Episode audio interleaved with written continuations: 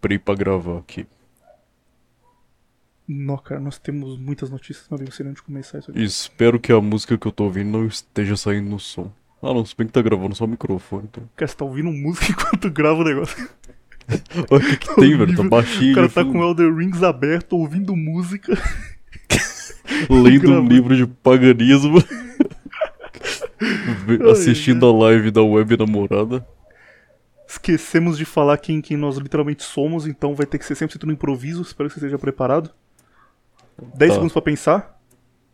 Passou. Muito boa noite. Eu sou o seu. Não, desculpa, errei. Muito boa noite. Hoje é dia 14 de novembro de 2022, véspera de feriado de Corpus Christi. Eu sou o seu host, o tal do menino Ney. E eu sou o seu co-host, o tal do General Radan. De onde é isso, cara? Você, Essa, foi- essa foi braba, essa foi braba. você inventou um nome, cara. Pesquisa no Google aí, General Radan. Vou, vou confiar em você que existe. É... Eu nem lembro mais como faz, de tanto tempo que a gente não faz isso aqui, cara. Eu acho que agora começa as notícias, também não lembro. Era só É. isso que a gente ia falar? Que é o tal do que mais que acontece mesmo depois? Vamos ter que ouvir depois pra fazer de novo. Normalmente, ah, lembrei, normalmente você fica 40 minutos contando alguma coisa que aconteceu na sua semana. Ah, então tem uma notícia já aqui, que, que é uma denúncia. Então vai. Uma denúncia pra Então começar essa semana. É, infelizmente ela chegou de uma fonte anônima, então nós não vamos citar nomes. é, até Boa. porque não foi apurada. Mas tudo indica que o maior pagão desse Brasil, que, que literalmente viu todos os vídeos do Varg e leu livros em inglês sobre, ele vai folgar no feriado de Corpus Christi, amigos. E vai ficar em casa. Um feriado de Corpus Christi. Não de Odin Corpus. Não de, de Corpus Zeus. Corpus Christi. Algum comentário sobre tal do Raj? Graças a Deus eu não conheço essa pessoa, essa pessoa hipócrita, essa pessoa de má índole. Espero que ela vá direto pro inferno. Que o nosso bom Jesus Cristo vai punir ela com certeza. Espero que no dia da consciência negra esse cara também não folgue. que aí ia ser demais, pô. Aí chegou o limite. Aí não dá, cara. Aí ó, a gente vai ter que prender esse cara, denunciar pra polícia já. Falando sobre coisa que aconteceu na última semana, tem duas coisas. Só primeiro, mais uma história envolvendo o nosso. Ele sempre tá presente aqui, cara. O cara virou um membro honorário já. Gordão do Bolsonaro. É. O que aconteceu, cara? Primeiro, a gente se viu há algum tempo, quando teve o jogo do São Paulo e Parmeira. E aí fomos eu, ele e um outro friend nosso, que é literalmente o Alpatino brasileiro. A gente falou, pô, bora comer alguma coisa e, e ver o jogo na TV, tranquilo. Aí nos encontramos e eu pensei, antes de, de sair, eu falei, pô, esse cara é muito gente boa, tá? Tipo, há pouco tempo atrás eu precisei ir num bairro longe pra caralho de casa, tipo, 3 horas de distância da minha casa. Eu moro na Zona Sul, era no extremo norte. Não sabia onde era, falei pra esse cara, cara, você tem ideia de onde fica esse bairro aqui? E ele simplesmente falou, não, bora lá que eu vou com você. Tipo, eu tinha lá que ir lá fazer um, um exame. Bora lá que eu vou com você. Eu falei, cara, cê tá- a gente vai levar o dia inteiro, tá ligado, né? Não, não, tranquilo, eu vou lá com você. E tipo, o cara saiu da casa dele pra me levar num lugar que eu não tinha ideia onde era, tá ligado? Então o cara muito é, frente. eu acho que. Acho que essa história tá estranha, talvez ele queira algo a mais, aí, sei não. Tá muito Pode estranho ser que a hora que ele colocou a mão na minha coxa e perguntou se tava tudo bem, ele queria algo a mais, mas... É, eu acho que nesse momento aí foi. Ele se revelou e você não percebeu. Eu falei, pô, o cara, o cara é muito gente boa, vou levar um presente pra ele e vou levar um presente por esse outro amigo que a gente vai conhecer também, que é um cara que eu falo pela web já há muito tempo e não tinha visto pessoalmente. Aí comprei dois presentes, cara. Simplesmente pensei, não, o ano do Ei. Bolsonaro, ele gosta muito de música, gosta muito de rock e gosta muito de punk, skinhead.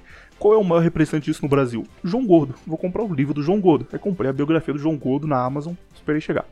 Outro cara, ele gosta muito de coisa militar, gosta muito de Segunda Guerra, de, de Guerra Paulista, de 1932. Falei, pô, vou comprar um livro aqui. Comprei um livro pra ele. Aí os dois chegaram, aí eu fui fazer aquele teste de campo, você só manda assim, tipo, ô, e aí, o que, que você acha? Você acha que é legal esse livro? Aí o cara falando, ah, que legal, vou comprar um dia. Aí você vai lá e já chega e dá o presente logo depois. Perfeito, só, só pra, pra ver em que, o quão funda tá água. Aí primeiro eu cheguei pra esse cara da, da guerra, falei, ó, já leu esse livro aqui? Eu, eu tô pensando em comprar ele. Mandei o link da Amazon, eu já tinha comprado, já tinha chegado na minha casa. Tô pensando em comprar ele. Aí passou cinco minutos, o cara respondeu, ah, eu já li, é uma merda. Pô, como assim, cara? É legal esse livro, não? Não, esse outro aqui é muito melhor. Esse aí eu, eu li não, não achei nada demais, não. Tem umas fotos legais ali, mas é só isso. Aí eu já, putz, não foi uma boa. Comprei uma, comprei uma merda de um presente Bauru. Aí cheguei pro gordão do Bolsonaro, cara, você já leu a biografia do João Gordo? Só pra testar. Já leu a biografia do João Gordo? O que, que você acha da biografia do João Gordo? Aí ele me responde com um áudio falando, cara, eu não sei por que alguém leria qualquer coisa do João Gordo. Esse filho da puta, se eu ver ele na rua, eu vou espancar ele. Eu odeio o João Gordo. Eu não quero ver o João Gordo jamais. Caramba, você gastou 200 reais em presente pra nada. Ninguém quis as merdas do seu presente, literalmente. Eu tenho que jogar no lixo. Ou revender na OLX por um terço do preço. Simplesmente o pior presenteador do Brasil, cara. Aí eu fiquei olhando pra, pra minha estante aqui com o livro do João Gordo. Ah, aquele, aquele negócio que você me deu pra barba eu tô usando até hoje, cara, só que eu uso no cabelo. Pelo menos essa eu acertei, que bom. Tem um olhinho lá que veio, um negócio de óleo pra barba, só que eu uso no cabelo, fica bom pra caralho. Ufa, 50% então. Aí eu 50%. fiquei com o livro do João Gordo, li ele inteiro, só, de ré, falei, pô, já comprei, vou ler isso aqui agora. Gostou pelo menos da biografia do João. Gordo? Pô, achei muito boa, cara. Tem uma parte que ele fala bem assim, ó. Tudo que acontece de ruim no mundo é culpa da polícia. Aí eu falei, caralho, cara. Ah. É, típico papo. Cara, mas você também é muito mongol. Você é tipo aquela tia que tem um sobrinho que gosta de rock and roll. O sobrinho gosta de, sei lá, o cara gosta de Black Sabbath, de Slayer, de Metallica. Ela, ah, meu sobrinho gosta de rock, eu vou comprar uma camisa do, do Guns N' Roses, do ACDC. Acústico O cara nem capital gosta dessas moleque. Ó, acústico Capitão Inicial, eu vou comprar uma blusa do, do, como é que chama? Do Mamonas Assassino, ele gosta de rock. Isso também é muito, muito boomer pra dar presente, cara, não dá não. E depois ele gosta de rock, vou dar a biografia do João Gordo. Você vê o que que é ingratidão ouvinte. Agora vem a parte, a, a parte pesada da história. Eu que era só brincadeira e curtição. Ah, não, amigo. Acabamos lá, aí a gente ficou até, até o bar fechar, deu meia-noite, fomos embora. Paramos na rua pra, pra conversar. E o, o gordão do Bolsonaro ele não tinha bebido nada, cara. Tipo, ele tá na dieta 100% agora. Depois de furar algumas vezes no começo, agora ele tá 100%. Só bebeu água, tomou um suco natural e mais nada. E aí o cara tava normal da cabeça, eu já estava ligeiramente embriagado, um amigo novo também. Ele chegou pra mim e falou, ó, cara, quero te dar um presente também. Porque, puta, você é um cara muito gente boa. Eu falei, pô, que isso, cara, obrigado. Aí me deu um abraço e me deu um, um anel confederado que ele tava usando. Tipo, ele tava com o anel, tirou e me deu. Eu falei, caralho, que foda, valeu, cara. Era um anel bonito. Aí eu olhei assim, e falei, não, cara, tem um anel legal, agora vou usar ele por aí. Valeu, muito obrigado. Peguei uma cerveja, dei um gole na minha cerveja com meu anel confederado na mão. O filho da puta simplesmente vira pra mim e fala: Pensando bem, eu vou dar pro viriato. E tomou o anel. Pegou minha mão, tirou o anel. Eu falei: Como assim, cara? É, vou dar pro viriato, ele tem mais cara dele. Cara simplesmente foi mogado pelo gordão do Bolsonaro. O pior é que eu já saí com, com o cara, tipo, 15 vezes, tá ligado? E, e esse vagabundo, ele saiu Ele uma vez com o viriato viriato. uma vez com o viriato. Ele saiu uma vez com o viriato, o viriato ficou Não, ele canto, pegou o anel ele nem sabe a próxima vez que ele vai encontrar o viriato. Daqui a três anos eles vão se ver de novo. O cara tomou o presente que ele deu. Ah, não, vou, vou dar pro Viriato falando. Depois você arrumou alguma coisa aí pra você. Meu amigo, cara. História de O cara ingratidão. muito vagabundo, né, velho? Vou ver se já tomou um presente na sua vida. Você, você tem o mínimo de moral pra não fazer isso. o mínimo de bom senso. Não, isso porque ele gostava de você, imagina se ele gostasse. ele, ele falou: você é um grande amigo. Toma aqui. Imagina eu te amo, você é um. Eu passo a mão na sua coxa toda vez e tal, mas. Me dê esse anel, o que, que eu vou dar ele pro viriato? Ah. Agora, antes de começar, a última coisa. Como está a sua, a sua dieta, seu projetinho agora, cara? Porque você tá jogando Dark Souls novo o dia inteiro. Não vem me enganar, não, que eu tenho você na Steam, eu vejo. Então duvido que você esteja treinando e comendo bem. Ó, comendo bem mais ou menos, mas treinando eu treino todo dia, obviamente. Minha dieta tá boa, cara. Hoje eu comi 70 reais de sushi, tá ótimo. cara, você é sushi, sushi infinito, tá maluco? Essa semana, pela primeira vez, eu treinei full body todos os dias. Todos os dias não, quatro dias, né? Porque segunda não deu pra ir. Aí eu treinei terça, quarta, hoje e sábado. Se abrir a academia, eu vou treinar full body de novo. O cara fala, segunda não deu pra ir, você pensa, puta, ele devia estar trabalhando até tarde e tal. Eu tava tentando Nossa, solar o tava. boss do Dark Souls. Literalmente, eu tava tentando solar a Malenia. Que eu só fui, eu demorei três dias pra matar aquele boss, cara. Literalmente três dias tentando matar aquele boss. Só ontem que eu consegui. Turma fala que eu sou autista com o jogo, cara. Chegando na hora de, falar de Elder Ring, você conta por que você demorou três dias. Vão ver o que é o real autismo. O cara cria a regra na cabeça dele. Isso. Ah, porque, tipo assim, o jogo, ele é naturalmente difícil. Porém, tem coisas que facilitam o jogo a ponto de virar um jogo extremamente fácil. Como, por exemplo, no Elden Ring, eles colocaram um negócio que são os Spirit Summon. Que, basicamente, você summona um NPC pra te ajudar a bater no boss. E esse NPC fica lá tancando o boss, sabe? Tomando todos os hits e você fica, tipo, atrás do boss, totalmente seguro, só batendo. Ou seja, não tem dificuldade nenhuma. Literalmente só bater enquanto o bicho toma os hits pra você. Agora, se você não usar o Summon, o boss vai bater em você. Então você tem que aprender os movimentos do boss, tem que aprender a desviar e tal. E duas coisas que facilitam o jogo: o Spirit Summon, que tanca os hits, ou escudo. Escudo, você só aperta o L1 do seu controle ou qualquer botão de defesa no teclado. E você fica com o escudinho levantado, simplesmente tomando os hits e não perdendo vida. Ou seja, você não precisa ter skill, você não precisa aprender nada, é só apertar um botão e tá safe. Agora, eu não gosto de jogar desse modo mais fácil do, do Dark Souls. Do Souls-like no geral, que você fica usando escudo e, e tal. Aí eu jogo sem summon, sem espírito, ou seja, eu vou ter que aprender todo o moveset do bicho, eu vou ter que aprender os golpes dele, como que desvia e tal. Tem golpe que você rola, tem golpe que você pula, tem golpe que você tem que correr pra longe, que não tem como rolar nem pular e tal. Eu gosto de jogar assim, entendeu? E, é, e esse boss específico que eu tava tentando matar chama Malenia. É, tipo, já tá sendo considerado o boss mais difícil de todos os jogos que a From Software já fez. Porque literalmente é um boss muito filha da puta que tem golpe lá que te dá insta-kill. E é um golpe que não é fácil de desviar, é muito difícil. Tem um jeito específico de desviar dele. E se você não fizer desse jeito, você vai tomar e você vai morrer, tá entendendo? E eu joguei nela sem escudo e sem ninguém pra tancar. Normalmente o pessoal inteiro, é usa. Ele é feito balanceado em torno de você ter escudo. Tipo, os caras passaram anos Não, produzindo essa tipo, o jogo, ele é. O jogo, na verdade, ele é balanceado considerando todos os recursos que você tem pra fazer. pra matar aquele bicho. Incluindo escudo. Só que eu não gosto de. Sim, incluindo escudo e exclu- incluindo Spirit Summon. Só que. Tipo, eu não gosto de usar essas coisas, entendeu? O pessoal fala assim, ah, você olha no YouTube assim, como matar a Malenia. O pessoal chega, sumou no espírito, o espírito fica lá apanhando, tomando os hits foda dela, que você só fica atrás dela. Assim, é muito fácil, entendeu? Eu não gosto de jogar assim. Eu gosto do desafio pessoal de ir lá e eu mesmo matar o bicho solo, entendeu? Sem ajuda, sem nada. que isso é um dos sinais claros de autismo, cara. Não tem explicação. Cara talvez seja. Não... Conhecido por ser difícil e fala, como eu posso deixar isso mais difícil pra passar raiva Exato. três dias inteiros? Exatamente. Não, cara, eu- passei raiva nesse boss, cara. Eu passei muita raiva nesse boss. Tipo, não raiva de gritar, espernear mais raiva, no sentido de, tipo, você ficar pensando, cara, é impossível, não tem como fazer isso. Acho que não, não é possível matar esse bicho sozinho, sabe? Quando eu tava jogando E foi- Tony Hawk, tentando pegar o, a platina que eu consegui, O achievement de top. 10 milhões lá, né? que é um negócio muito difícil também, cara, de, de fazer. Tipo, tem um troféu específico que era praticamente impossível ao ponto de você chegar no. Tipo, não tô usando, mas pesquisa aí. É, é Tony Hawk Hard Get Theirs. Chegue lá difíceis. Os comentários no YouTube, tipo, os top comentários, é só gente assim. Galera, eu tive que parar de fazer isso porque eu desenvolvi ansiedade. Eu tô tomando tais remédios porque eu ficava sonhando com isso. Tipo, é gente zoada da cabeça por causa desse bagulho, que é muito difícil. Eu fiquei jogando isso, tipo, uns 15 dias, cara, e eu não dormia. Eu dormia, tipo, duas horas por noite que eu ficava tentando pegar esse bagulho. E tinha horas que eu tava tão puto que eu, eu, tipo, eu tava jogando bravo, e aí eu sentia minha pressão subindo, ficava mais quente, mais quente, mais quente. E do nada meu corpo tinha umas reações que eu não, não controlava, tipo, começava a chorar jogando o jogo sem querer. Ficava só caindo na lágrima, eu ficava, Não, cara, tipo, o meu caso não foi isso. Eu não ficava puto nesse sentido de ficar bravo com o jogo.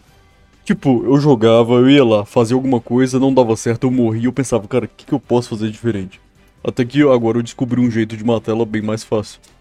Mas, tipo, depois de 80 tentativas, eu percebi diversos padrões no, na inteligência artificial dela que agora eu consigo meio que counterar, entendeu? Agora eu sei a hora que eu posso ir pra cima dela, eu sei usar recursos que eu faço ela meio que usar o golpe de insta-kill dela de longe de mim, entendeu? Normalmente o que acontece? Você corre pra cima dela pra bater nela, ela já pula pro, pro alto, que ela, né, antes de dar o golpe ela dá um pulão pro alto, fica no ar, e já solta o golpe. Eu aprendi uma estratégia pra fazer ela dar esse pulão longe de mim, ou seja, eu já tô safe, ela não vai me acertar, entendeu? Então, tipo assim, depois de 80 tentativas, eu joguei tanto contra ela, vi tantos padrões e tal, que eu aprendi a counterar, digamos assim. Aprendi a counterar os movimentos dela e agora eu passo ela bem mais fácil, entendeu? Mas pra eu chegar nesse ponto, pra eu chegar nesse ponto, eu tive que morrer mais de 80 vezes pra ela. Literalmente mais de 80 vezes, cara. Três dias tentando matar ela. Tipo, todo dia eu jogava umas 4 ou 5 horas e 4, 5 horas. Vai na, vai na arena do boss, morre e volta. Vai na arena do boss, morre e volta. 5, 3 dias fazendo isso 5 horas por dia, imagina. Perguntei sobre a dieta, se tá fazendo ou não, porque nessa semana eu comecei o, o projetinho do, do tal do Hermético. E tô fazendo há 5 dias só. Mas já, já comecei a, a tomar coisas, tomar vitamina D e 5-HTP. Então, Cara, agora você é literalmente um atleta, né? Tem que lembrar disso. cara, literalmente um atleta em todos os sentidos, cara. Às vezes eu tô, eu tô falando alguma coisa assim com, com meus amigos que também são atletas, tipo o Raj. Aí eu, a turma não entende. Eu falo, que isso, o que os caras estão falando? Papo de atleta, gente. Não é pra todo mundo. É papo de atleta, cara. Se você não é atleta, não conversa com o William, porque você não vai entender o que, que um atleta fala. Você não vive a vida é de um atleta que nem ele. É, cara, mentalidade diferente. O cara tá em outro patamar, assim. fui. fui o, o Hermético me passou a, a lista do que tinha que comer. Primeira coisa que eu já fiquei muito feliz, cara, é porque eu já fiz dieta no passado. Faz muito tempo que eu não faço, faz tipo um, um ano que eu, que eu tô comendo mais ou menos. Mas quando eu fazia, eu fazia bulking, eu comia arroz e frango. E cut eu comia arroz e frango. Então só comia arroz e frango o dia inteiro, mudava o quanto eu comia. E em cutting eu passava muita fome, cara. Tipo, o último cutting que eu fiz, que eu fiquei com shape bom, é aquela foto que eu tô no estádio, que eu tava com 111 quilos, 112 quilos. Tô no estádio que tava com shape rasgado. Foi a, última vez, a única vez que eu tive algo próximo de ter abdômen definido na vida. Nunca foi six-pack, mas tava perto. E eu Uhum. passava muita fome, cara. Tipo, eu passava fome todo dia. E aí o cara me passou Mas peraí, essa dieta que montou aí foi o hermético ou você fez sua cabeça? Não, essa eu fazia da minha cabeça. Eu literalmente copiava o Jorlan Vieira. Minha meta Cara, de das duas, das duas, uma. Ou você tava distribuindo muito mal suas refeições, ou você é literalmente um obeso que não aguenta passar 15 minutos sem comer, cara. Eu via vídeo Porque do Jorlan Vieira. dieta nenhuma é pra você passar fome. A dieta, se você vai comer Passava, né, pouco, Não sabia. você tem que dividir de- de- de ao longo do dia, whey, teria de com, completamente era. Aí o Hermético passou a dieta, eu falei, puta, lá vem, cara, vou passar fome, vai ser sofrido. E aí, tipo, café da manhã é abacaxi, iogurte, granola e pão. Eu falei, caralho, cara, tipo, pão integral, né, óbvio, com, com é, base de amendoim. Eu falei, caralho, cara, eu tô comendo melhor do que eu comia antes. comendo bem pra caralho. Almoço, batata, é, arroz, em menor quantidade, né, claro, e frango. Tipo, pô, comendo bem pra caralho. Eu achei que ia passar fome a semana inteira, pelo contrário, eu tô comendo top. Parece que eu tô naqueles hotéis, hotéis, aqueles hotéis que você acorda e tem um, um café da manhã Underground. maravilhoso. Cara, quando, eu- quando a última vez que eu fiz a dieta com ele também. Nossa, cara, era muita comida. Eu falava, ah, come 200 gramas de arroz aí, 250 de frango de boa, três vezes por dia. Eu falava, meu amigo, é muito frango. quase, quase um quilo de frango por dia, cara. De boa. E eu falava, não, isso é de boa, isso aí não é nada. Você tem que ver os, os atletas grandes. Eu falei, meu amigo. Fui no mercado pra arrumar as coisas foi um pouco difícil, porque eram muito coisas, tipo, iogurte grego zero dessa marca. Aí sofri pra achar Minha mãe que achou. toma isso aí. Só alegria demais. Teve, cara tá teve um fazendo literalmente a dieta da minha mãe. Teve um negócio que deu. Coisa positiva. Até que eu vou mostrar pra turma com o tempo como tá sendo a evolução. Daqui um mês eu posto antes e depois. Tô fazendo isso porque a minha ideia, na minha própria cabeça, era que eu queria casar com 140 quilos ou 150. Mas aí eu falei com ele, ele simplesmente me disse: não dá.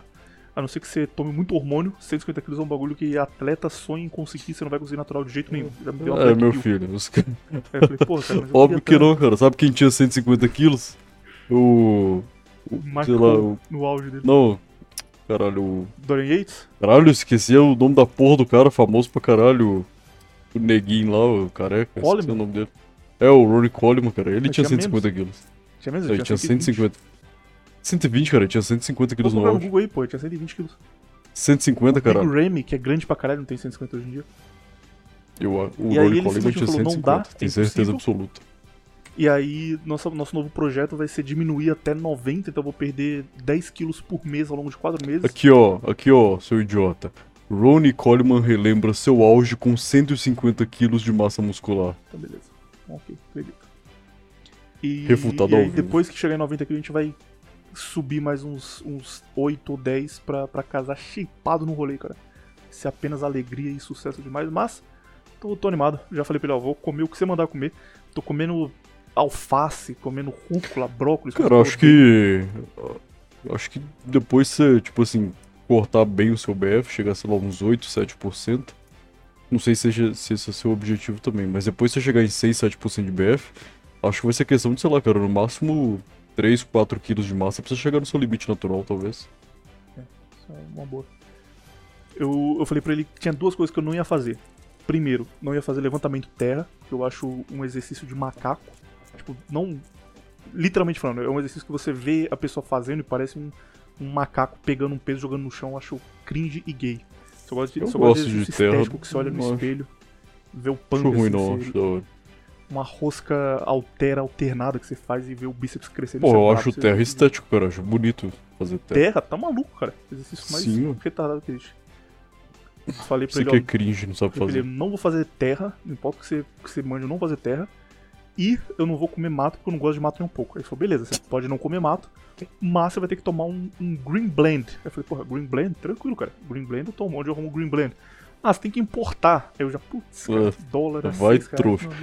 Podia, podia simplesmente comer 300 gramas de brócolis por dia, que Não, tá, foi sei lá, dá... Eu entrei no iHerb, peguei o Green Blend mais baratinho que tinha, coloquei no carrinho, calculei o frete, 680 reais pra entregar na minha casa e eu tomar três, um mês. Tomar um mês, 30, 30 doses. Ai, eu falei, ah, não, acho que eu vou comer brócolis. Acho que o brócolis nem é tão ruim assim, não. Eu tô comendo brócolis desde então. Mas até aqui, cara, com uma semana só alegria. Próxima revista eu vou trazer a, a evolução inicial nas primeiras semanas pra vocês, verem contar e t- tiverem também. Só dar uma dica aqui pra turma, cara, um negócio que eu não sabia quando eu fazia duas, rapidão. Primeiro, eu via todo mundo falando de whey, whey da Growth, e eles medem o whey em 30 gramas. Não, porque 30 gramas de whey da Growth, ele é 80%, então ele tem 24 gramas de proteína, é muito bom, vale muito a pena. Aí na minha cabeça eu falava, beleza, se vem um negócio pra você pegar e eles falam de 30 gramas, aquele negócio tem, tem 30 gramas. Então eu pegava um scoop de whey, colocava e bebia. Eu tava bebendo 30 Ó, gramas. são dois scoops daquele. Não, são três, cada scoop tem 10 gramas. O meu é dois, o meu é maior. Aí eu li é, na, na parte de trás, eu vi lá, cada scoop contém 10 gramas. Eu descobri que a minha vida inteira eu tava tomando whey errado, cara. Tipo, eu tô há há 10 anos tomando whey abaixo e não batendo macro de proteína. Porque eu não tá literalmente escrito. só saber ler, o cara não conseguiu, tá, gente? Eu tava achando que eu tava mandando, tipo, 28 gramas de proteína, eu tava mandando 7. Eu não sabia porque não conseguia crescer, né, tá, gente? Ai, ai. E a outra coisa, Apenas cara, tem um, um negócio específico chamado DC Stretch. Stretch de alongamento. Procura isso no Aham. YouTube, cara, e faz, porque é maravilhoso. Tipo, eu, eu vi a turma falando de alongamento, ah, tem que alongar, tem que alongar depois do exercício e tal. Eu fazia alongamento, só que eu fazia aqueles alongamentos de pilates, tipo, segurar o braço pro lado. E não funcionava, eu falava, pô, isso aqui é bobagem, não vou fazer mais. E aí o, o Hermético me passou esse DC Stretch, que é basicamente alongamento com peso. Então você usa o peso pra alongar e espera 40 segundos. Cara, é muito bom, cara. Tipo, você tá com dor depois de treinar, você acha "Ah, normal, sentir dor não tem problema. Eu acordava no dia seguinte com o ombro zoado e ficava o dia inteiro. Fazendo isso, a dor passa na hora. Tipo, você faz e você não sente mais nada. Você tá zero. É, Mas pera, você o- faz isso aí intra-treino, tipo, durante, no meio dos exercícios? Depois de cada série, tipo, você faz peito. Digamos que o dia é peito e tríceps. Você faz peito, Eu faço faz alongamento de DC peito. stretch. Faz tríceps e depois o alongamento de tríceps. Puta, é muito bom, cara. É muito, muito, muito bom. Tipo, de tudo que eu já fiz na academia, isso é, é de longe o melhor. É um negócio meio mágico. Você tá todo quebrado, não consegue levantar o braço. Aí faz o alongamento e tá, tá novo. Tipo, passou na hora. Muito, muito bom mesmo. E agora uma coisa ruim que aconteceu, última, só pra gente não deixar esquecer isso daí, a gente entra nas notícias. Eu tive hipoglicemia essa semana. E, todo mundo já, já deve saber o que é isso já, né? Já falei aqui algumas vezes, tenho diabetes. E hipoglicemia é basicamente quando você tá com um nível muito baixo de açúcar no sangue e o seu cérebro precisa de açúcar, precisa de, de açúcar para ter energia para fazer coisas. E quando ele tá muito baixo, ele percebe, ele, o seu cérebro agora, ele percebe que não tem energia, não tem combustível para fazer tudo, ele vai desligando algumas partes específicas. Então você acorda passando mal do meio da madrugada e você vê que o seu, seu braço esquerdo não mexe. Porque o seu cérebro falou, não, o braço esquerdo ele não precisa, ele precisa comer e o braço esquerdo ele não precisa para comer, então vamos dar uma desligada aqui, seu braço fica lá parado.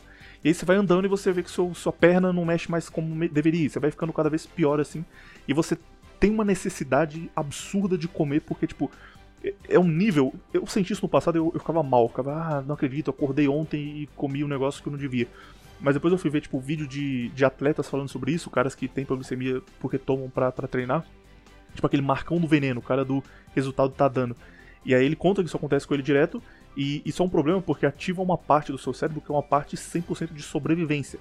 Que é tipo a mesma parte que existe quando você tá em um acidente, você bate o carro e você precisa sair das ferragens, você tem uma força absurda para sair, porque o seu cérebro quer sobreviver, tipo, ele esquece o resto, só precisa sobreviver naquilo. E, e, essa parte de sobrevivência você não tem acesso a ele normalmente no mundo que a gente vive hoje em dia. São situações de risco absurdo, quando você realmente tá prestes a morrer, aí você tira uma força do nada e tipo, o seu cérebro reage de um jeito que você não espera. Um exemplo aqui, é, é impossível você se matar tendo é, como alcançar o pé no chão. Por isso, quando isso acontece em prisão, tipo, o cara parece morto, só que ele tá. Impossível com, com você se auto-asfixiar segurando a respiração. Isso, porque o seu cérebro, quando ele percebe que ele vai morrer, é. ele toma o controle ele... e ele fala: não, para. Tipo, ele deixa você vivo, ele só quer se manter vivo e pra isso você também tem que continuar. Então você não consegue fazer isso. E o seu cérebro entra nesse modo de sobrevivência quando você tá em hipoglicemia. Então, o que aconteceu? Voltando pra minha história. Acordei de madrugada, tava com hipoglicemia. E aí eu fui descer a escada e enquanto eu ia descendo a escada eu ia ficando cada vez pior. Tipo, eu dava um passo e minha perna não tinha mais força. Eu dava um outro passo e começava a chegar tudo turvo. Dava outro passo não via mais cor. E fui cada passo assim piorando. E aí quando você tá num estágio crítico, quando você tá tipo muito, muito grave mesmo, você começa a ter alucinação. Eu não sei porque acontece, mas você tem alucinação. Então eu descendo a escada, pensando, puta, tem que comer, tem que comer, tem que comer, suando pra caralho. E aí Viu eu comecei na a ver... cozinha. Oi, desculpa? Eu vi o viriato na cozinha. Pior, cara, eu comecei a ver na minha, na minha mente que eu tava em um mercado, um mercado infinito que eu olhava pra frente eu não acabava nunca, e eu olhava pra prateleira e todas as prateleiras só tinham coisa de cozinha, tinha tipo é, detergente, desinfetante, e eu procurando que comida assim, isso, assim, olhando cara. desesperado, correndo, e não achava, eu ficava, cara, eu vou morrer, eu vou morrer, eu vou morrer. Na minha cabeça, tá ligado? Enquanto eu, na vida real, tava descendo uma escada. Precisava ter caído e morrido ali, era muito alto. E aí eu fiquei nisso, caralho, eu preciso comer, eu preciso comer. Aí eu voltava pra realidade e ficava, não, calma, eu tô, eu tô aqui na minha casa preciso comer. E aí eu voltava pra esse mundo, fiquei completamente, cara. Eu cheguei ali, eu falei, beleza, agora, agora eu vou, agora não tenho mais volta. E aí quando eu cheguei embaixo, eu olhei pra, pra geladeira, eu pensei, cara, eu vou pegar uma lata de leite condensado, eu vou mandar ela inteira, foda-se, só, só quero sobreviver. Só que aí eu tive um pequeno momento de. de falei, não, peraí, mas, mas e a dieta? e o shape? e eu tava nesse estágio, o cara, cara. preferia morrer do que quebrar dieta. cara. Shapeado, pô. O brabo. Melhor aluno do Hermético esse. E aí tem um risco alto, e isso é o que faz insulina ser um negócio que, tipo, qualquer desses caras que são atletas que tomam, tipo, o Superman, o Marcão, o Carinha, esses caras que falam abertamente de, de hormônio, eles falam: toma qualquer coisa, cara, mas não toma insulina porque a insulina pode te matar. Tipo, é um negócio grave. Uma coisa que pode acontecer é, como o seu cérebro vai desligando o seu corpo aos poucos, chega um ponto em que você pode estar tá comendo. Isso aconteceu com um cara que é bodybuilder, o nome dele é Dallas, alguma coisa, que morreu há pouco tempo. Não esse mais famoso, um menos famoso, mas ele, ele teve hipoglicemia, e aí ele foi comer, só que ele pensou, pô, vou comer arroz porque arroz é, é limpo. Só que o tempo que você leva para comer arroz e o arroz bater no seu, no seu sangue, virar carbo e melhorar e aumentar o nível de açúcar, é demorado. Você então, já morreu. Enquanto ele já tava morreu, comendo, hein? Ele engolindo arroz, foi abaixando, abaixando, abaixando. Chegou uma hora que ele não conseguia mais engolir, porque ele tava muito fraco, e ele morreu asfixiado com arroz na garganta porque ele não conseguia engolir. Imagina como Meu ruim Deus, essa cara. porra. E isso é um negócio comum, cara, tipo, a gente morrendo asfixiada porque teve hipoglicemia e não conseguiu comer a tempo. E aí eu, eu lembrei disso, lembrei que eu tava comendo, lembrei que eu tava na dieta, e tipo, em meio segundo eu pensei, vou comer banana. E deu certo, pelo menos. E aí, cara, eu só sentei, peguei um cacho de banana, comecei a comer banana e a visão sumindo, eu ficando mais fraco, e eu, tipo, cara, não morre, por favor. Eu comecei, tipo, a falar, Deus, eu só quero meter o shape. Filho da puta é ateu e quando, quando tá morrendo chama Deus, vagabundo. Tá morrendo, falo, Por que, que você não falou. Por que, que você não falou. Poeira estelar, me ajude, não me deixe morrer. Essa hora você lembra de Jesus, né? Eu falei, cara, eu não tô usando droga, eu não tô de madrugada bêbado, só quero meter o shape, não me deixa morrer. e fui comendo banana. tipo, na terceira banana, eu já tava quase não enxergando, aí eu voltei a enxergar normal, falei, ufa, tá passando. Aí fui parando de suar, aí eu medi minha glicemia, depois que eu já tinha comido, ela tava tipo 43, e tipo abaixo de 40 já é o nível que você entra em coma. E ela foi subindo, subindo, tá subindo, aí chegou 80, 35, ufa, tá bom, fui dormir. Mas foi perto, cara, foi na, na portinha ali, e depois eu fiquei feliz porque eu falei, cara, eu podia, eu, eu podia só ter chegado lá e falado, foda-se, vou comer açúcar cru, mas eu consegui vencer o instinto de sobrevivência pelo shape. O cara literalmente burlou o cérebro dele querendo sobreviver. Falou, não, nós não vamos sobreviver, nós, nós vamos meter o shape. Falei, talvez eu morra, 90% de chance, mas se eu sobreviver, eu não quero perder a dieta. Então, vou comer, vou comer limpo aqui. Mas, tipo Mas- assim, na sua dieta. Eu não entendi, tipo, tá com falta de açúcar, é isso? Não, é porque eu não acertei o tanto de insulina que eu tinha que tomar ainda. Porque minha dieta, entre mil aspas, antes disso era: eu não tomava café da manhã, eu almoçava arroz, feijão e linguiça, e eu jantava arroz, feijão e linguiça. E eu comia muita comida, cara. Tipo, eu comia tipo um quilo de comida de uma vez, porque preciso comer muito por causa do peso. Então eu jantava um quilo, um quilo, um quilo duzentos de comida e aplicava insulina, aplicava 20 UI de insulina e ia dormir. Então não tinha nenhum problema, porque eu tinha comido pra caralho. Agora eu tô comendo menos carbo por conta da dieta.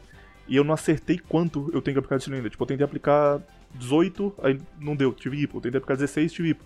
Nesse dia eu tinha aplicado 12, que é bem pouco, só que eu fui dormir. Tipo, apliquei e não esperei pra ver como ia bater. Eu fui dormir. Aí eu acordei já quase falecendo. Morrendo. Então, aí Mas já descobriu depois. quanto que é agora? Ainda não, mas eu falei com o médico que ele arrumou minha, minha dieta. Ele falou: É, essa Enquanto- noite aí você vai entrar no mercado de novo. vai talvez seja meu epitáfio. Cara, sabe o que você faz? Já deixa um cacho de banana do lado da sua cama, cara. Se você acordar lelezinho da cuca, você já, já pega o cacho de banana, já manda com casca e tudo lá, igual Mas ele me explicou maluco lá. que. Ele falou assim: ó, não deveria comer carbo à noite, mas já que é um negócio de se manter vivo, bora arrumar. E aí a gente trocou, tipo, a última refeição que eu faria por uma refeição que eu faria no meio do dia, então eu vou comer arroz antes de dormir. Tá mais, tá mais seguro. Mas é isso, cara. Foi Menos mal. mais um episódio de como eu quase morri essa semana. O cara já quase caiu do terceiro andar da própria casa dele. O maluco já morreu, quase morreu de hipoglicemia. Teve uma outra vez aí que você quase morreu, que eu esqueci o que, que era. que Foi você na academia hospital. quando eu passei mal. Na academia você quase morreu. Teve uma vez que você tava em casa, você simplesmente desmaiou e acordou no hospital também. Não, isso aconteceu duas vezes já, também por hipoglicemia. E o foda de, Ah. disso, cara, é que, tipo, eu, depois que isso aconteceu, eu fui ver vídeo de cara falando sobre, sobre hipoglicemia. E aí quando você pesquisa, você só vê história de maluco morrendo. você, tipo, bodybuilding, é, hipoglicemia. Aí aparece, tipo, o vídeo do Leandro Twin. Cinco bodybuilders que morreram por insulina. Caralho. Boa sorte aí na sua meteção de shape. Se você sobreviver, pelo menos vai ficar shapeado. Foda que, que nem o negócio que eu escolhi. tipo, só. Deus me trollou, falou: toma aí o poder do diabetes e já era. Essa vai ser a minha maior vigarice. Ai, ai. Bora pras notícias agora, cara? Chega de falar bobajada. Bora. Tá, tá, tá. Deixa eu pegar aqui meu, meu, minha cola. Pri- Lembra quando a gente começou? Eu a gente falava que- tudo como, como se fosse jornalista, agora só foda-se. Ah, foda-se. Eu acho que essa daqui que é a parte legal, acho que a notícia ninguém liga. Eu tô só vai pulando. Ah. Mas, uma notícia boa pra vocês todos é que essa semana não teremos momento NFL. Porque NFL acabou, só volta em setembro. Uh, graças a Deus. Primeira notícia Você que o Viado já quer. está... Calma aí, antes, você quer contar pros ouvintes qual que era o seu plano de semana passada? Não, melhor, melhor não contar não. Vou me xingar Pra você não ser linchado na rua. Finge que nada aconteceu. Deixa. Deixa no ar aí, deixa no ar. Só e o Raj Deixa eles- pra sempre. Deixa eles criarem teorias da conspiração pra saber o que, que você queria fazer semana passada. eu fico muito puto quando isso acontece, cara. Quando tipo, tá, tá tendo um, um. Ou tô ouvindo um podcast e alguém fala, ah, aquele negócio que você falou fora do ar, pode falar aqui? Não, não pode não. Aí ninguém fala mesmo. Criem, criem teorias aí do que, que o William queria fazer semana que eu passada. queria Era um fazer que ia absurdo. literalmente abalar as estruturas da internet brasileira. A maioria dos ouvintes iam se matar, mas beleza.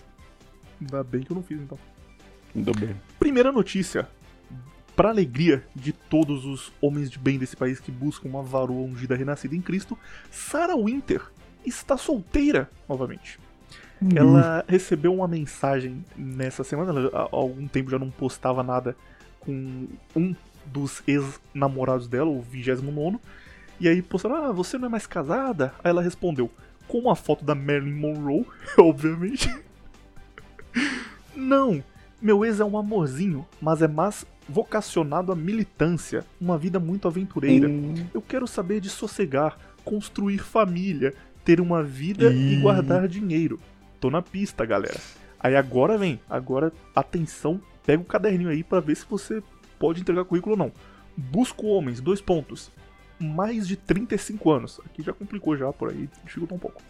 os Católicos. ouvintes tudo 14, 15, não dá certo. Católico, católico também não daria pra gente, né, pô? A gente tá mal. É, católico não perdi já. Tirando pelo menos 20 mil por mês. Tá tranquilo. Pelo coisa. menos. Pelo menos. Diamante, ouro e joias em geral são bem-vindos. Não mereço menos que isso. Aprendam, meninas. Emoticon de esmalte não. Ou seja, se você é um cara lindo, de 35 anos de idade, católico, ganha 20 mil por mês, Sarah Winter está disponível. Com seus 42 anos e, e 19 abortos na- no O currículo. único, a única pessoa que me veio na cabeça é o Nano, mas o Nano só gosta de japonesinha, então. A Sarah Winter vai ficar sem dessa vez. O pretendente dela já. Cara, passou. é literal, literal uma ex-prostituta que saía pelada no jornal todo santo dia, querendo um cara desse nível, tá ligado? Pra você ver como é que é a mentalidade Isso da tudo pessoa. antes de ser renascido em Cristo. É bom deixar isso claro, porque o Isso, julga as pessoas erradas. É que eu sou pagão, né, cara? Eu fico fazendo esses pré-julgamentos, assim, injustos. Hoje em dia ela é uma mulher ungida em Cristo, ela é virgem em Cristo novamente. Próxima notícia. Essa aqui, essa aqui é minha favorita já, cara. Já no início. Onça pintada é. Não, um Onça contexto pintuda. antes. Dá um contexto antes, todo mundo já sabe, mas só pra, pra entender. Existe um negócio na net que a turma pega um bicho qualquer e fica. Ah, esse bicho é lindo. É um negócio de mongol, mas a turma faz isso. Ah, olha como paca é legal. Fica postando vídeo de paca, gif de paca. Olha como lontra é legal, é lontrinha. Dá uma raiva disso. O Lobinho fica mandando lontra no grupo o dia inteiro. Lontrinho, lontrinho. Mas realmente é um negócio que jovem faz e não tem graça, tá ligado? É tipo, pinguim, ah, eu gosto muito de, de urso, sei lá. E aí começaram a postar capivara. Olha essa capivarinha, capivarinha linda, ai, capivara, capivara, capivara. Pô, capivara é mó feio, cara. Vai tomar no cu. Também acho horrível. Mas começaram a postar capivara, eu adoro capivara, eu quero criar uma capivara, gente, no site do Twitter, né? Obviamente no, no sítio do Toilder. Ah, eu quero criar uma capivara, como eu faço pra pegar um bebê capivara? Eu adoro capivara, olha esse gif da capivara. E aí a turma descobriu que onça come capivara. E vem a grande notícia da semana, E não é no sentido bíblico. no sentido não bíblico literal. Notícia da semana: onça pintada é cancelada na internet. Me explica, por favor, como que eles cancelaram uma onça na internet. Na Fizeram o que, cara? aí. Derrubaram, derrubaram o Instagram da onça pintuda, velho. Fizeram o quê?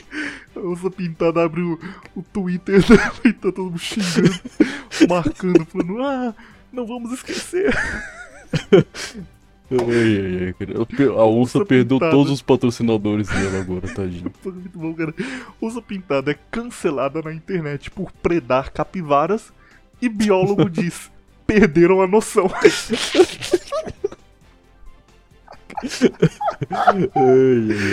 Porque eles- internet é Eles muito ligaram bom, né? um biólogo pra falar, cara, estão cancelando a onça pintada no Twitter, o que você acha? Aí ele fala, acho que perderam a noção. Ah, valeu.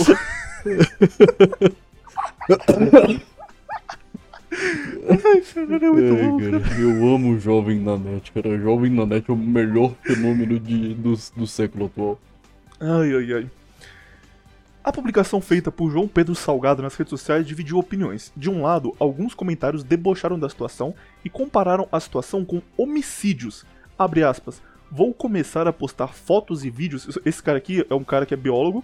Ele falou, tipo, gente, isso aí acontece, é normal. Ele postou, tipo, um negócio de animais comendo animais. Tipo, a onça come isso aqui, depois come outro. Tipo, a natureza é isso, galera. Eu teve que explicar isso. Eu teve que ir no Twitter explicar. Aí responderam ele dizendo: Ah, Vou começar a postar fotos e demais. vídeos de pessoas sendo mortas, assassinadas. É algo biológico também, sabe? Natural acontecer de uma pessoa atirar na própria cabeça ou de alguém abrir outra pessoa no meio por ódio ou diversão, como as onças fazem. Meu Deus. Teve uma mulher que falou assim, uma mulher, eu acho, uma menina, sei lá.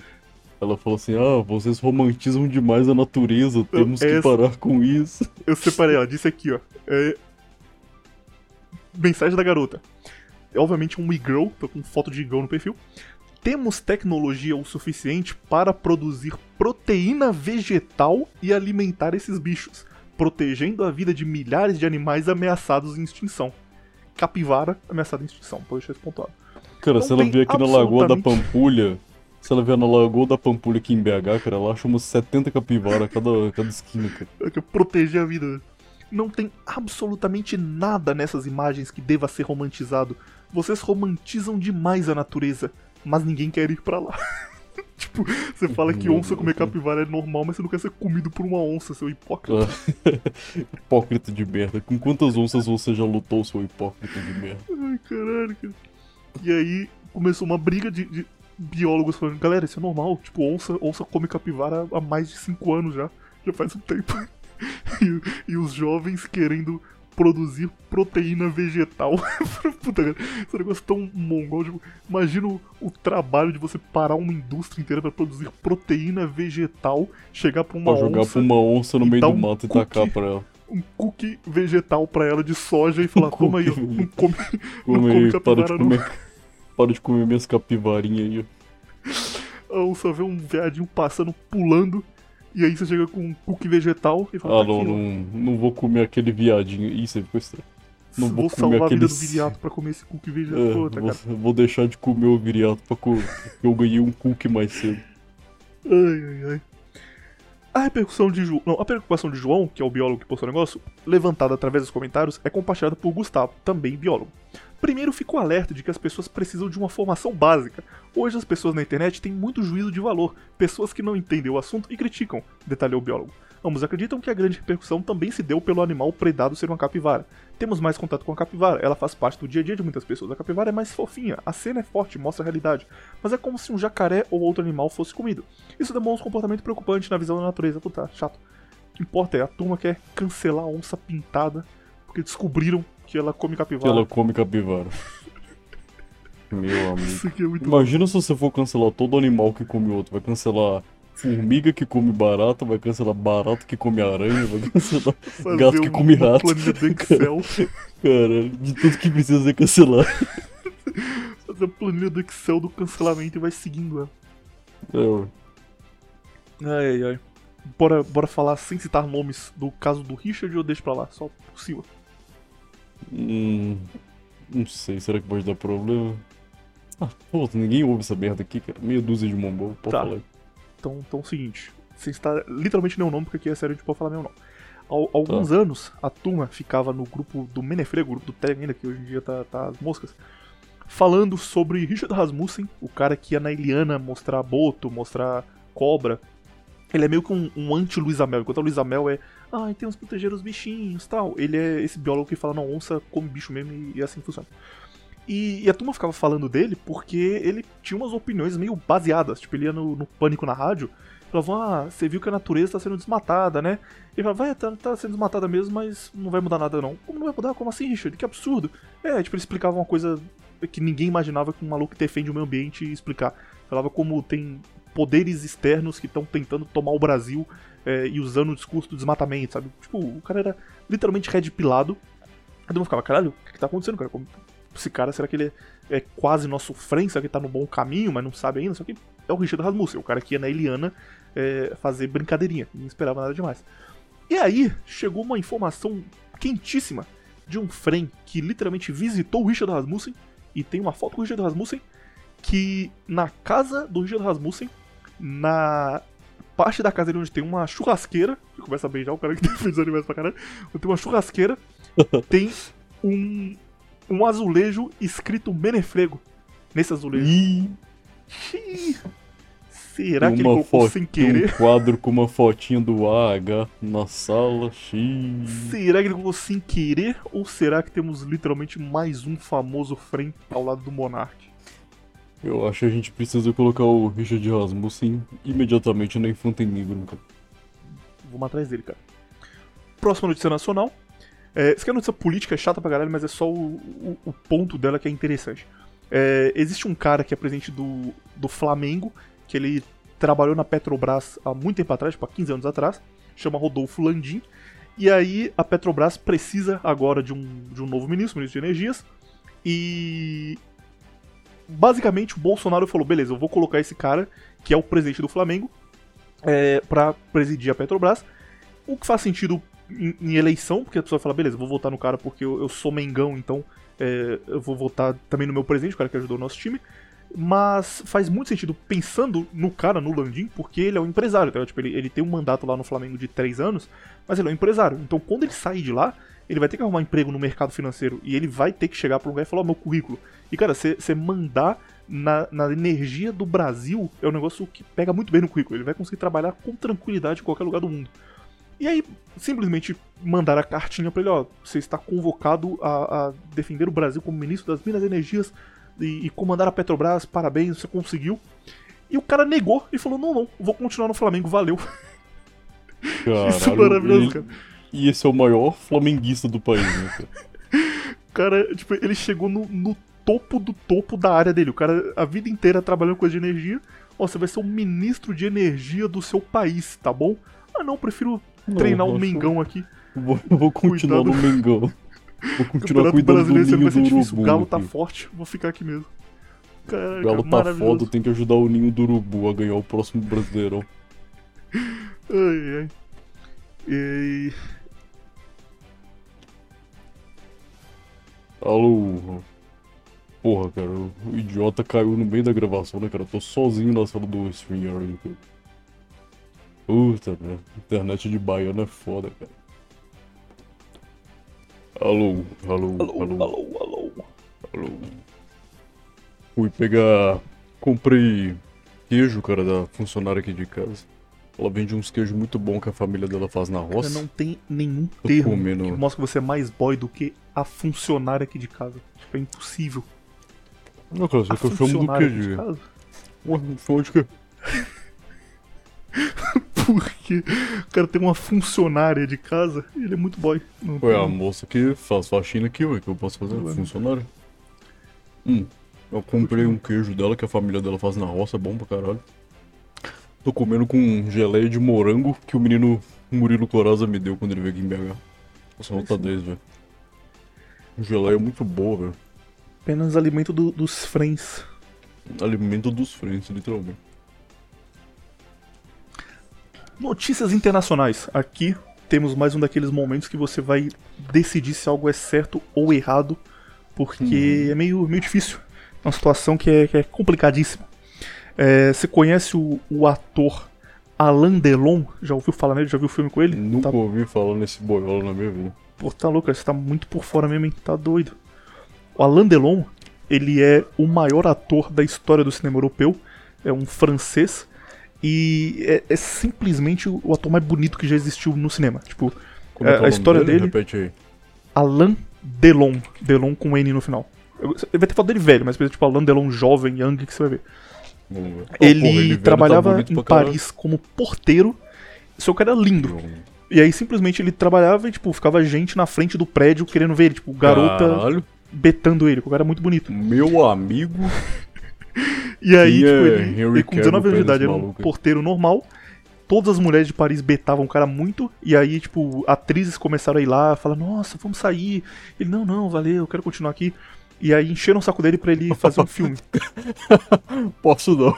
Tenho que atender o pessoal na portaria. E aí encheram o saco dele pra ele fazer um filme. Ele falou, não, cara, não quero. E ele era muito tímido. Literalmente o, o, meme do Fábio Giga, mãe, vai lá abrir a porta, tem vergonha. Eu tô com tipo, ele era motoboy. Eu tô com vergonha. Ele não conseguia falar em público, ele gaguejava só que ele é lindo. E aí a turma começou, pô, você tem que fazer filme, cara, vamos fazer filme e tal. Aí ele começou a fazer umas pontas, começou, tipo, participar. E basicamente ele não falava nada, só que o papel dele era ser bonito e, ficar lá no filme e, tipo, vender pra caralho, colocava foto dele na, no cartaz e vendia hum, muito. Na capa. Aí ele começou a se desenvolver, virar um ator melhor, mais reconhecido, começou a estudar. Falou, pô, vou investir nisso aqui. E ele foi evoluindo, ele virou um puta ator. Então, tipo, o, o, primeiro filme dele era um cara mudo que ficava parado sendo bonito. E, tipo, no terceiro, quarto, que é o Sol por Testemunha, ele já tava atuando de verdade. Tipo, ele se dedicou, ele virou um ator foda. E aí ele teve que tomar uma decisão que era ir para os Estados Unidos e fazer filme americano, virar aquele negócio de sempre, que ele ia voltar a ser um cara bonito e ficar lá abandonado, ou ficar uhum. na França e fazer filme francês brabo, filme de, com história foda, com atuação. E ele escolheu ficar na França. E aí, tipo, ele abriu mão de ser um bilionário nos Estados Unidos fazendo, fazendo filme que ele seria galã, para ficar na França e fazer filme bom, fazer filme tipo Borsalino, Os Aventureiros, Eclipse, que é um puta filme, com uma puta história. E, enfim, ele virou um ator que o cinema francês existe por conta da Alain Delon. Tipo, ele tancou o cinema francês sozinho durante 50 anos. E esse cara ficou velho, né? Agora ele já tá com 80 anos de idade. E ele não tem nenhum problema grave de saúde, tipo, ele tá tranquilo, ele é milionário, tem uma esposa top, tem família, filhos, netos, teve uma vida perfeita, tipo, não tem nada ali que ele mudaria na vida dele. Só que ele tem 80 anos de idade. E ele falou, cara, eu moro hoje na Suíça, e a Suíça é um país que permite eutanásia, ou suicídio assistido. E. E eutanásia funciona quando você tá com um problema foda de saúde, tipo, você, você tem que ficar numa máquina o dia inteiro, fala, puta, não aguento mais. Você vai lá e, e faz uma permissão pro Estado te matar. Então, tipo, o médico vai lá e te dá uma injeção, você morre, só que ele não tá cometendo homicídio porque você pediu pra ele fazer isso. E isso funciona só nesses casos, tipo, é um negócio raríssimo de acontecer, acontece com pessoas que estão nessa situação. Ah, já entendi o que aconteceu, já entendi. Ele chegou e falou, Morre- galera, Calma aí, eu calma vou aí. fazer... Calma aí. Falou, Isso é explicável. A Pelo atriz Nathalie Delon, aos 79, morre aos 79 anos de idade. Por isso que ele quis se matar. É, pode ser também, porque ela é a esposa dele. Mas ele simplesmente falou, galera, eu vou fazer suicídio assi- assistido. Eu falei, como assim, cara? Como assim? Você é um, um senhor de idade, mas, pô, você tá com saúde, você tá bem, você tem, tem, tem filho, tem motivo pra viver. Ele falou, não, cara, eu não tô, tô de saco cheio. Tipo, basicamente ele fez um texto no Instagram que ele explicou que ele, tudo que ele tinha pra fazer na vida ele já fez. Tipo, ele já viveu tudo que ele tinha pra viver, agora ele tá velho, ele pode ficar mais 5, 6 anos e apodrecendo aos poucos, ficando doente, é, tendo Alzheimer, coisas de, de pessoa mais velha até morrer. Ou ele pode ir agora de boa, então ele decidiu ir agora de boa. E aí ele vai ser um caso raríssimo de pessoa bem de saúde, que tipo, não tem nenhum problema grave, nada morre. terminal, e só vai puxar a cordinha em breve. Já não sei o que vai fazer isso, ele tá viajando com a família pra se despedir, e quando voltar pro país dele, pra Suíça, ele vai, vai churrascar. E aí, metade da turma tá, que isso, cara, que absurdo, como que pode fazer isso? É literalmente pecado. E outra metade tá falando, ah, beleza, cara, o cara tem um bom motivo, ele só não quer ficar decrépito, beleza. Agora, Puta merda, cara, o que que acontece? O filho dele é feio pra caralho, o cara é mó bonito, tá porra. Você decide agora, Raj. O ele está literalmente É. correto ou literalmente errado? Cara, eu acho que. eu acho que tá correto, cara. Pô, não tem essa coisa de tá certo ou tá errado, é uma decisão do cara, velho, foda-se. Eu também. Se o, cara, se o cara achou que ele. Se ele queria morrer antes dele definhar. Porque, cara, eu já vi uma pessoa com Alzheimer, cara, a coisa mais triste do planeta. E. pô, se o cara decidiu que ele já viveu tudo, ele também já tava muito velho, né, cara? 80 anos. Não velho no sentido de, tipo, tava todo fudido, mas ele já viveu muito, cara. Não tinha muito o que viver mais, sabe? Ele tava literalmente só esperando a morte dele chegar, não tinha mais o que ele fazer, entendeu? Com Cara, 80 anos de idade você não consegue fazer muita coisa. 86 anos, meu amigo. 86 anos, tipo, não tem muito o que ele fazer, sabe? Então. Ele tava literalmente dia a dia esperando, esperando, a morte. Ele só falou, ah, cara, vou morrer logo de uma vez, porque eu não quero morrer de uma forma é, triste, depressiva, sabe? De uma forma, sei lá, carcomido, morfético. Morre enquanto você tá bem, enquanto você tá bonitão aí com 86 anos. Tá certo, cara. Eu, eu Eu acho que que dele com ele... 86 anos, ele ainda tá um, um puta shed, cara. Com 86 é. anos. Parece que ele tem 50, tá ligado? Se ele vir no Brasil aqui num forró, ele pega todo mundo. pega todas as neguinhas do forró. Eu também. Quando isso saiu, a turma ficou, Então, ah, isso é um absurdo, isso é literalmente pecado, ele vai pro inferno. Eu falei, cara, eu creio que não, cara. O cara só tá de saco cheio. tipo, a gente que viveu 20 anos já tá de saco cheio, imagina o cara que, que nasceu em Ah, cara, o 1930. nego tá com 14 anos falando de se matar já porque não aguenta a cobrança da mãe do dele pra tirar nota 7 na escola. Imagina o cara que tem 86 anos. O cara que nasceu em 1935, meu amigo. Ah, Ah, então é isso. Alain Delon não estará mais entre nós em, em alguns dias, mas é, foi brabíssimo, foi simplesmente o maior ator do cinema europeu e nunca vai ter alguém próximo dele. Além de ser literalmente lindo e literalmente a cara. é, ele é metade, metade William, metade Raj, se fizer ali. Metade de cada boa. um. Virou Alain Delon. Acho que dá ele. Próxima notícia. Puta, essa revista está quase virando a revista semanal do Kanye West. Eu juro que não é proposital, mas o cara simplesmente é, é imparável. E temos mais uma notícia de Kanye West essa semana, bem mais curta. É, mas é o seguinte. eu, tô- eu vou eu começo eu fico lembrando dando risada. É, Kanye West lançou Donda, que foi o álbum mais comentado do ano inteiro. Basicamente, o o que aconteceu no Kanye West nos últimos meses da vida dele? Ele é um cara que ele tem dinheiro infinito. Tipo, é, a Rihanna, ela conseguiu um bilhão de dólares, é, tipo, mês passado, mês retrasado. Então ficou, nossa, muito, tá de parabéns, um milhão de dólares é muita coisa. Realmente, é muita coisa. E ela tá- conseguiu esse dinheiro, um exemplo de mulher no rap e tal. O Kanye West, ele tem uma fortuna, um patrimônio líquido de simplesmente 3 bilhões de dólares. Então, tipo, enquanto a Rihanna tá no auge, porque ela conseguiu o primeiro, o cara tá três vezes acima disso. Ele tem dinheiro pra gastar infinito. E aí o Kanye West chegou e falou, cara, quer saber? Eu vou começar a fazer doideira. Ele começou a brigar com a empresa, ele lançou o Donda, que é o último álbum dele. Ele lançou uma plataforma própria para lançar o álbum dele, então o álbum dele não tá no, no Spotify, na Apple, lugar nenhum. E as empresas tentaram comprar os direitos, ele falou, não, não vou vender. E ele falou que vai fazer um, uma rede social só dele, porque ele não quer ficar mais rede social, vai ter a rede social do Kanye West. E, tipo, a ideia dele a partir de agora é que ele só vai fazer coisa do Kanye West e viver coisas Kanye West. Tem a rede de roupa dele, que ele só usa ela. Ele tem o tênis próprio dele, o Easy, que ele só usa o tênis dele. Só come comida da marca dele. Tipo, ele tá vivendo o sonho de todo ouvinte. É 100% patrocinado por Kanye West. E o álbum dele é um álbum muito foda. E o álbum dele foi indicado pro Grammy. Só que o Grammy falou, puta, cara, é difícil trazer esse cara porque ele tá literalmente indo no Twitter arrumando briga com todo mundo, fazendo texto no Instagram dizendo que ele vai mandar matar a Paris Hilton porque a família dela é de pedófilos de Hollywood. Tipo, ele mandou isso pra ela, tá ligado? Ah, Paris Hilton, você vai ficar falando de mim? Tome cuidado porque eu tenho dinheiro bastante pra, pra te machucar, tá ligado? Tipo, não dá pra trazer esse cara aqui. E aí começou um, um, negócio de tentar boicotar o Kanye West. Ah, vamos trazer ele, não vamos. Puto, o álbum dele é foda, o álbum dele vai ganhar coisa, mas não vai ser legal ter ele aqui, é muito arriscado. E, pra sorte do Grammy, dois dias antes da premiação, a ex do, do Kanye, a Kim Kardashian, começou a namorar um cara e o Kanye descobriu. E o Kanye começou a zoar esse cara, postar foto do cara e falar: Ah, se o cara é feio pra caralho, o que, que essa, essa mulher tá fazendo com isso daí? Um puta dor de cotovelo, né? Mas falou: Puta, o que tá fazendo com esse cara? Cara horrível. E aí, uma das fotos que ele postou, o cara tava com a bandeira da África do Sul. Ele falou: Por que isso, bandeira da África do Sul? E ele descobriu que o cara nasceu na África do Sul. E começou a fazer um bullying fudido. Tipo, caralho, o cara nasceu na África do Sul. Aí o cara respondia, Kane, como assim, Kane? Eu não entendi essa sua frase, Kane. Ele respondia, cala a boca, você nasceu na África do Sul, irmão. Não, como assim? O golpe é onde nasceu na África do Sul? Por quê? Eu adoro a África do Sul. Beleza, o África do Sul. Ficou zoando demais. Aí o Instagram falou, Kane, para de zoar a África do Sul, você tá sendo literalmente racista. Ele foi no. Ele postou um stories que era tipo a página do, do Wikipedia do maluco, circulado Birthplace África do Sul, com um monte de emoticon de risada foi banido do Instagram, foi banido do Grammy e proibido de entrar no prédio. Então ele não podia nem chegar lá. E, e no dia, chegou o dia do Grammy, todos os prêmios que ele podia ganhar. Ele ganhou, ele ganhou, tipo, melhor música, melhor álbum, melhor álbum de hip hop, melhor rap melódico, melhor rap. Tudo que podia ganhar, ele ganhou. Tipo, ele ganhou todos os Grammys possíveis. E o cara subiu com a puta cara de bunda, porque o cara não tava lá e falava, ah, próximo Kanye West, Donda. Aí descia, viu o próximo Kanye West, Donda. Ninguém aplaudia, tipo, todo mundo calado, fingindo que o West não existe, e o cara da casa dele assistindo, depois ser literalmente banido do, de, das redes sociais tudo. por ser racista com a África do Sul inteira.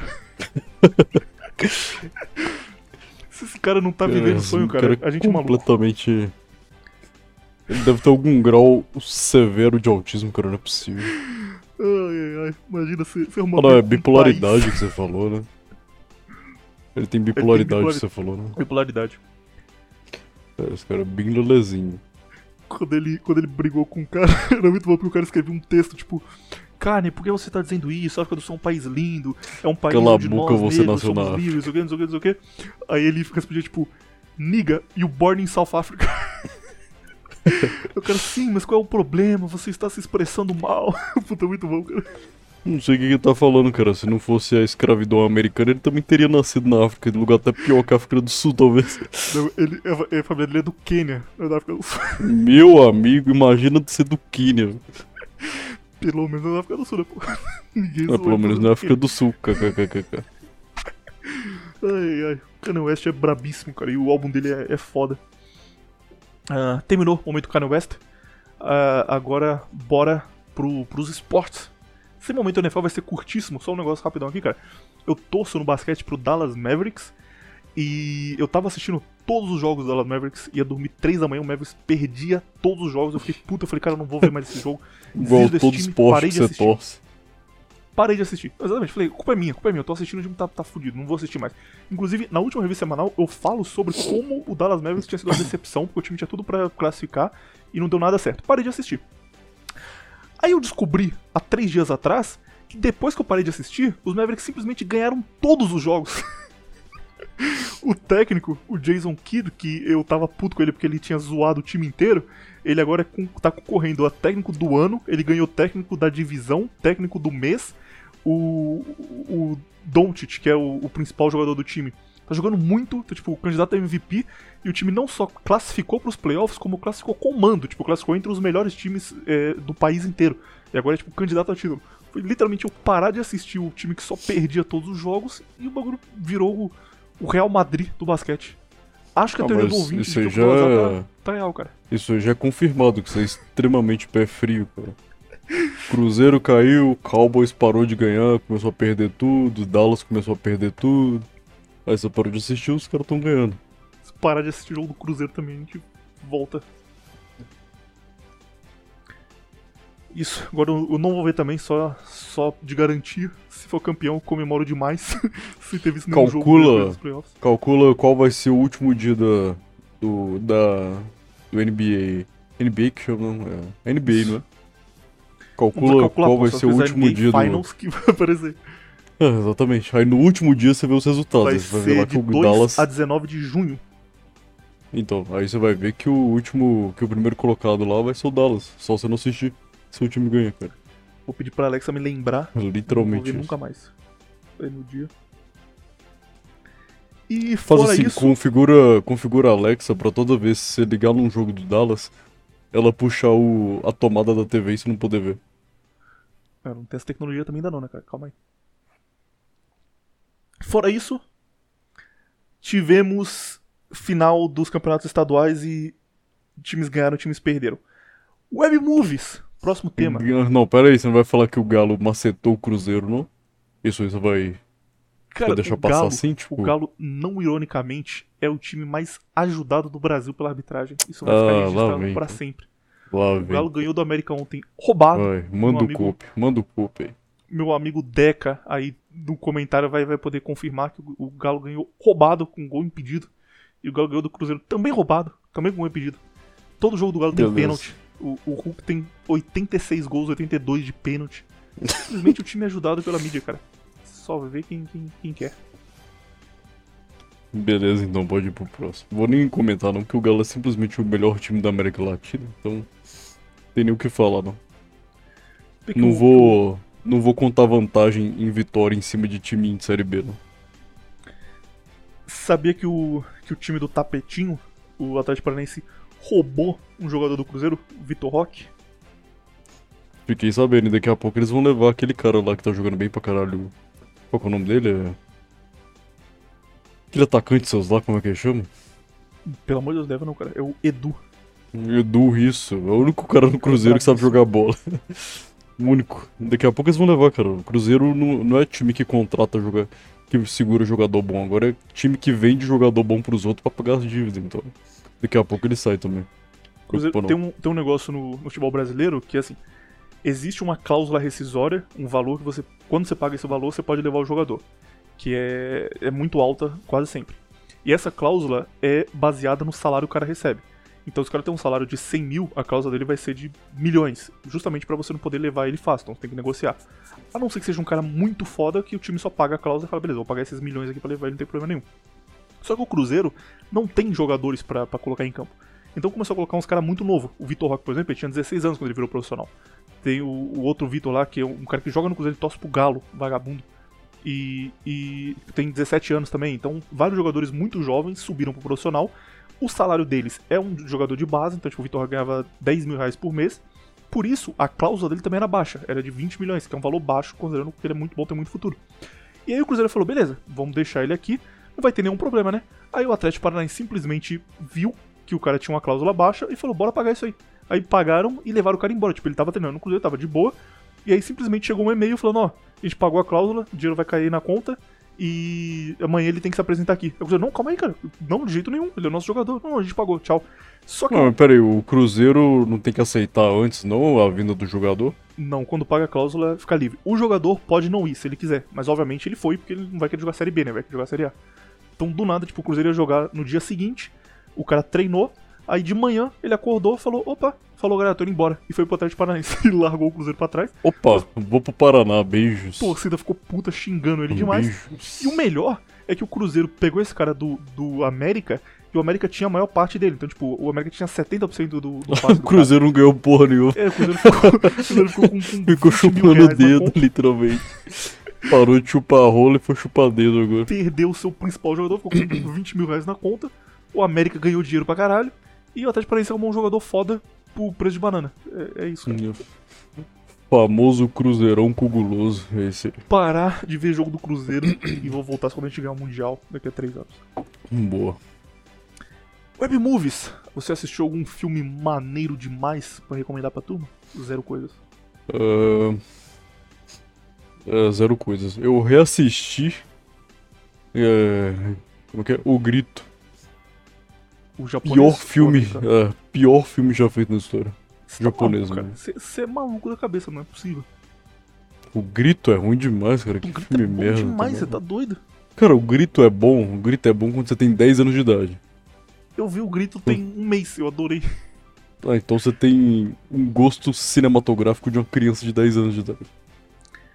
Terror japonês, ele te deixa confortável, te deixa conf. Aí do nada ele bate na sua cara.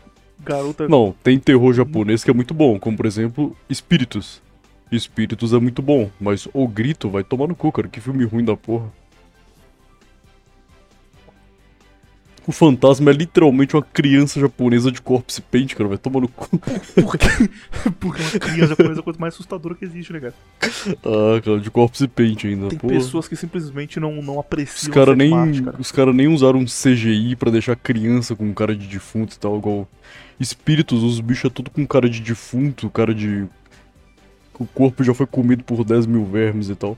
Espíritos não, é literalmente uma criança pintada de branco, cara. Vai tomar no cu. Tem pessoas que nascem iluminadas pela alta cultura e falam: Sei. Ah, hoje eu vou sentar e ver um filme do Godard. Tem pessoas que falam: O grito é ruim porque a criança tá de corpse paint. É Cara, Godard pra mim é o cachorro do Jimmy Neutron, cara. Ele chama literalmente Godard. isso. Não sabia disso não. literalmente cachorro do Jimmy Neutron. peguei. Olha, olha os diretores que você vê, cara. Cachorro do Jimmy Neutron. Eu vi muitos filmes, não vou falar de todos eles porque foram literalmente muitos, só que teve um específico, cara, que é, Mais que Brandt. três, pelo menos. que é Rock Balboa. Puta, velho. Não, calma, só, só a história você vai gostar.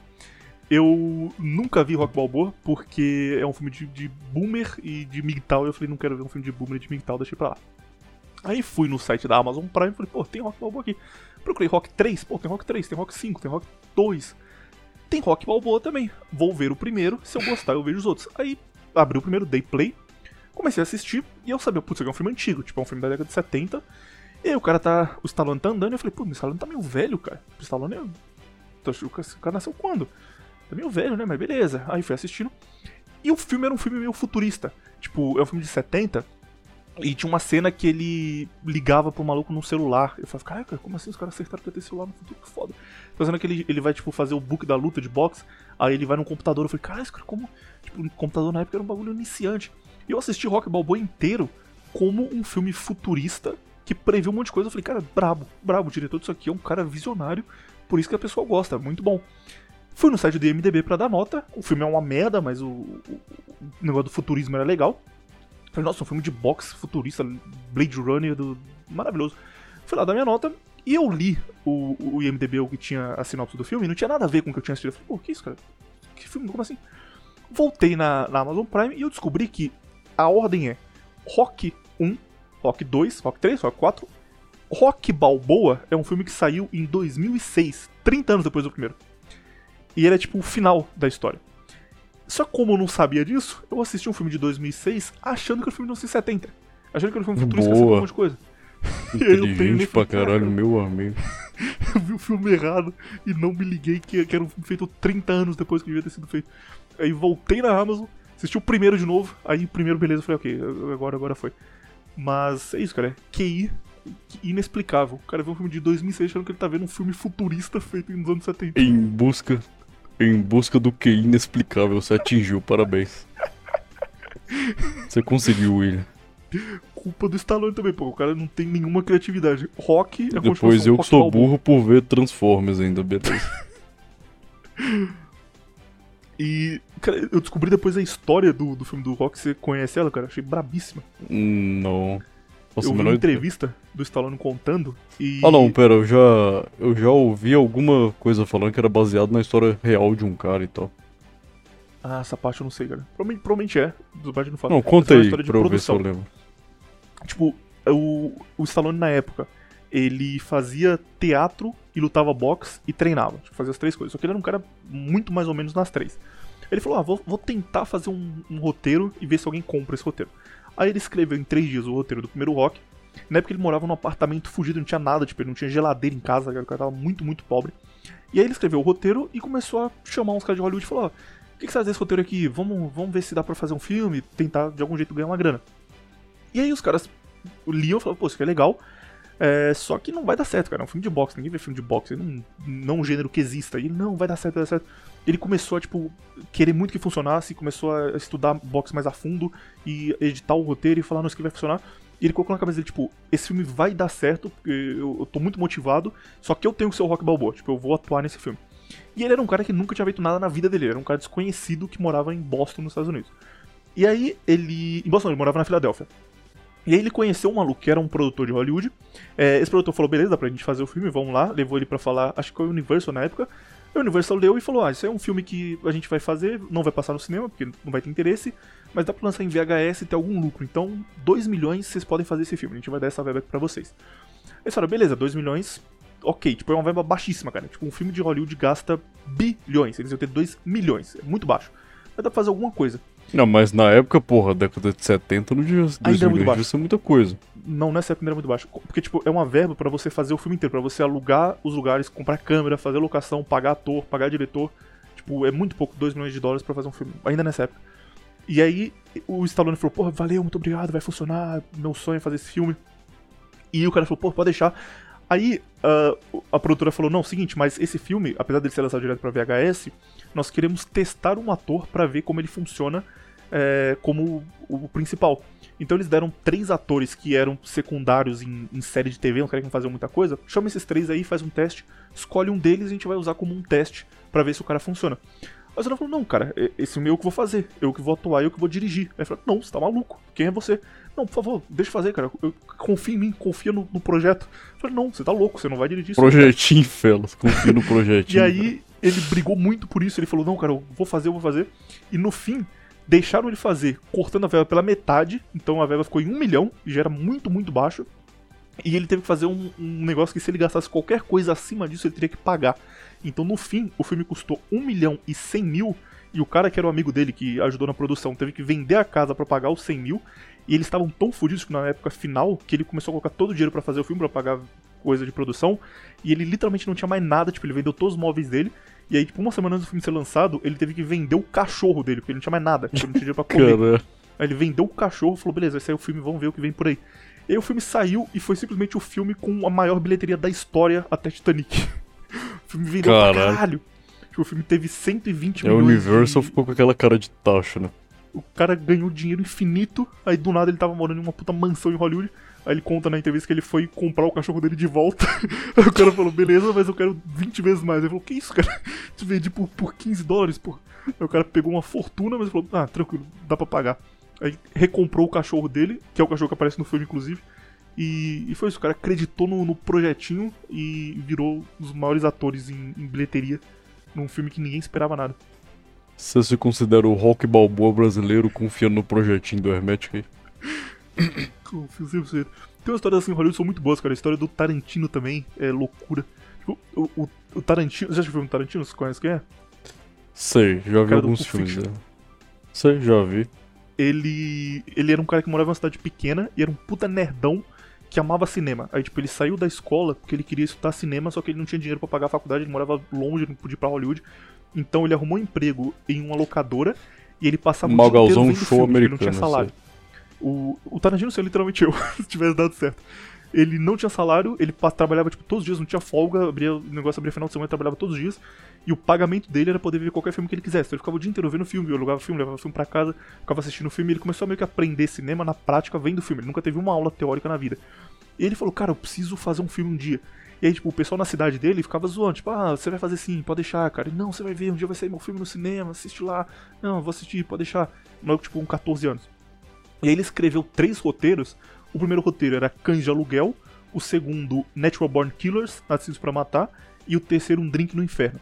Ele pegou os três roteiros dele e falou: Eu vou para Hollywood e vou dar um jeito de lançar pelo menos um deles. Aí ele chegou em Hollywood, começou a conhecer a turma, participar de, de casting, saber como funcionavam as coisas lá. E aí um dia ele chegou e falou, cara, eu nunca vou conseguir lançar um filme sem ninguém me conhecer, eu vou ter que produzir meu próprio filme, eu vou ter que ter grana pra bancar isso aqui. Eu vou fazer? Eu vou vender dois desses roteiros e o terceiro eu tenho que fazer dar certo porque é o que vai me, me lançar como diretor. Então ele começou a falar com a turma lá, vendeu Nascidos para Matar, vendeu pro Rodrigues Um Drink no Inferno. Um Drink no Inferno demorou para ser produzido até, só que o Nascido para Matar saiu rápido. Foi um filme foda que, tipo, concorreu ao Oscar de melhor roteiro. Falou, que isso, cara? Um filme Oscar de melhor roteiro? Quem fez o roteiro desse filme? Aí ligavam pro cara, oh, quem fez o roteiro desse filme? Ah, foi o Quentin Tarantino. Esse cara aí nunca ouviu falar, não. Falei com ele, ele me vendeu e, e o roteiro é bom. E aí, com o dinheiro que ele ganhou de ter vendido o roteiro, ele conseguiu um contrato mais ou menos. O dinheiro que ele usou, ele se manteve lá. Ele tinha uma chance de fazer um filme, e aí ele resolveu fazer o, o Cães de Aluguel, que é simplesmente um dos top filmes do cinema. E depois que saiu, mesma coisa. Saiu, vendeu pra caralho, virou cult imediatamente. O cara Qual virou. que é o tipo, nome original desse Cães de Aluguel? É. Ai, caralho. Não lembro o nome agora, cara. Cara, vê- cara, você literalmente vê os filmes em português, cara, é possível. Não, esse eu vi em inglês, mas eu esqueci o nome. Cães de Aluguel não é.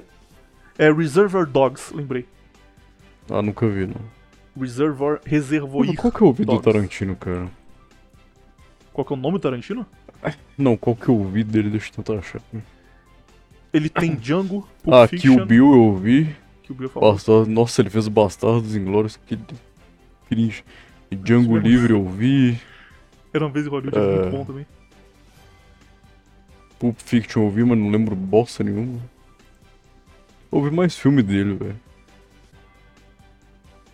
Ah, ele tem uns filmes bons, mesmo. Essas histórias assim Peraí, são, peraí. são maneiras do cara que. O Albergue é dele? Um albergue não. Talvez ele tenha, tipo, sei lá, coproduzido, Por que feito elenco.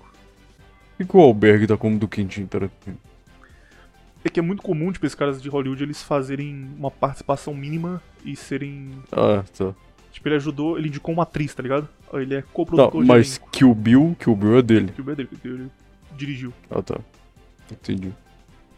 Eu já Essas vi uns histórias dele. de- Ele é bom, cara. Todos os filmes que eu vi dele eu gostei. Essas histórias de cara que, que não deveria ter dado certo de jeito nenhum. Tipo, em algum momento o cara sentou e falou, cara, eu vou vender meu cachorro pra comprar comida, mas semana que vem eu vou estar rico porque meu filme é brabo. E realmente aconteceu e ele, ele ficou rico. Bagulho muito maluco. Deve ser literalmente a melhor sensação do mundo, né, velho? Você, tipo, ganha um monte de dinheiro do nada. Do nada, entre aspas. Tipo, diga assim, do dia pra noite. Porque você acreditou num bagulho, você foi lá, fez e no final deu certinho do jeito que você esperava. Nossa, deve ser a melhor sensação do mundo, Acho que nesse caso do The Rock é maior ainda, porque tipo, o Tarantino ele, ele teve um projeto, deu certo, mas não teve nada contra ele. No caso do The Rock, certeza que ele pensou, cara, tipo, cara, eu devia ter aceitado 2 milhões, ter feito com outro ator mesmo e seguido a vida, tá ligado? Tipo, antes de lançar. Ele deve ter pensado em algum momento isso, puta, cara, isso- aqui der errado, aí eu tô fudido, vendi tudo pra pagar a diferença, ninguém assistir. Aí simplesmente. Deve ser. Isso aí deve ser tipo você ter uma web namorada, encontrar com ela pessoalmente, ela não ser um homem e vocês continuarem juntos. Isso aí deve ser a mesma sensação. Você pegar na mão dela e andar Você na pegar na mão dela de mulher, que não é um homem. o... Na época que o Stallone lançou esse negócio, cara, ele tava morando num bairro, tipo, muito, muito fodido. E aí ele demorou até conseguir comprar uma casa pra mudar. E aí o lugar onde ele morava, ele saía na rua e, e a turma não acreditava que ele achava que ele era cover. Tipo, falava assim, puta, Cover parece aquele ator Cosplay. do filme. cos pobre do, do Quentin Tarantino. Você parece aquele ator do filme que tá no cinema que todo mundo tá falando sobre. Pô, aquele ator que tava na TV ontem parece você, hein? É tipo ele lá comprando salsicha. Ô, verdade, obrigado, parece mesmo. Parece mesmo.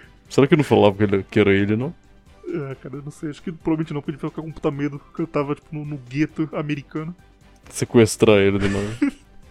O cara acaba de ficar rico e já morre na semana seguinte. É, agora é aquele momento que o jovem espera e clama e comemora. Momento LeBron Games! Eu Nu. gosto de jogos de diversão. Hashtag Nu. Giló. Hashtag lore, cara. Lore não, hashtag Giló. Já esqueceu o Giló, já que absurdo. Ah, é de lore. Eu entendi lore de história mesmo.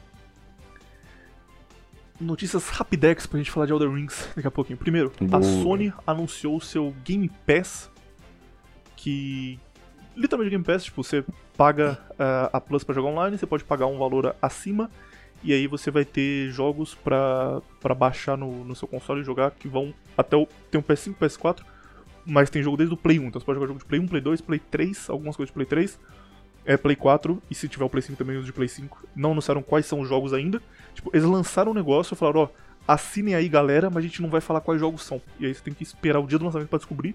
Mas se quiser assinar agora, já tá liberado pra assinar. E é isso.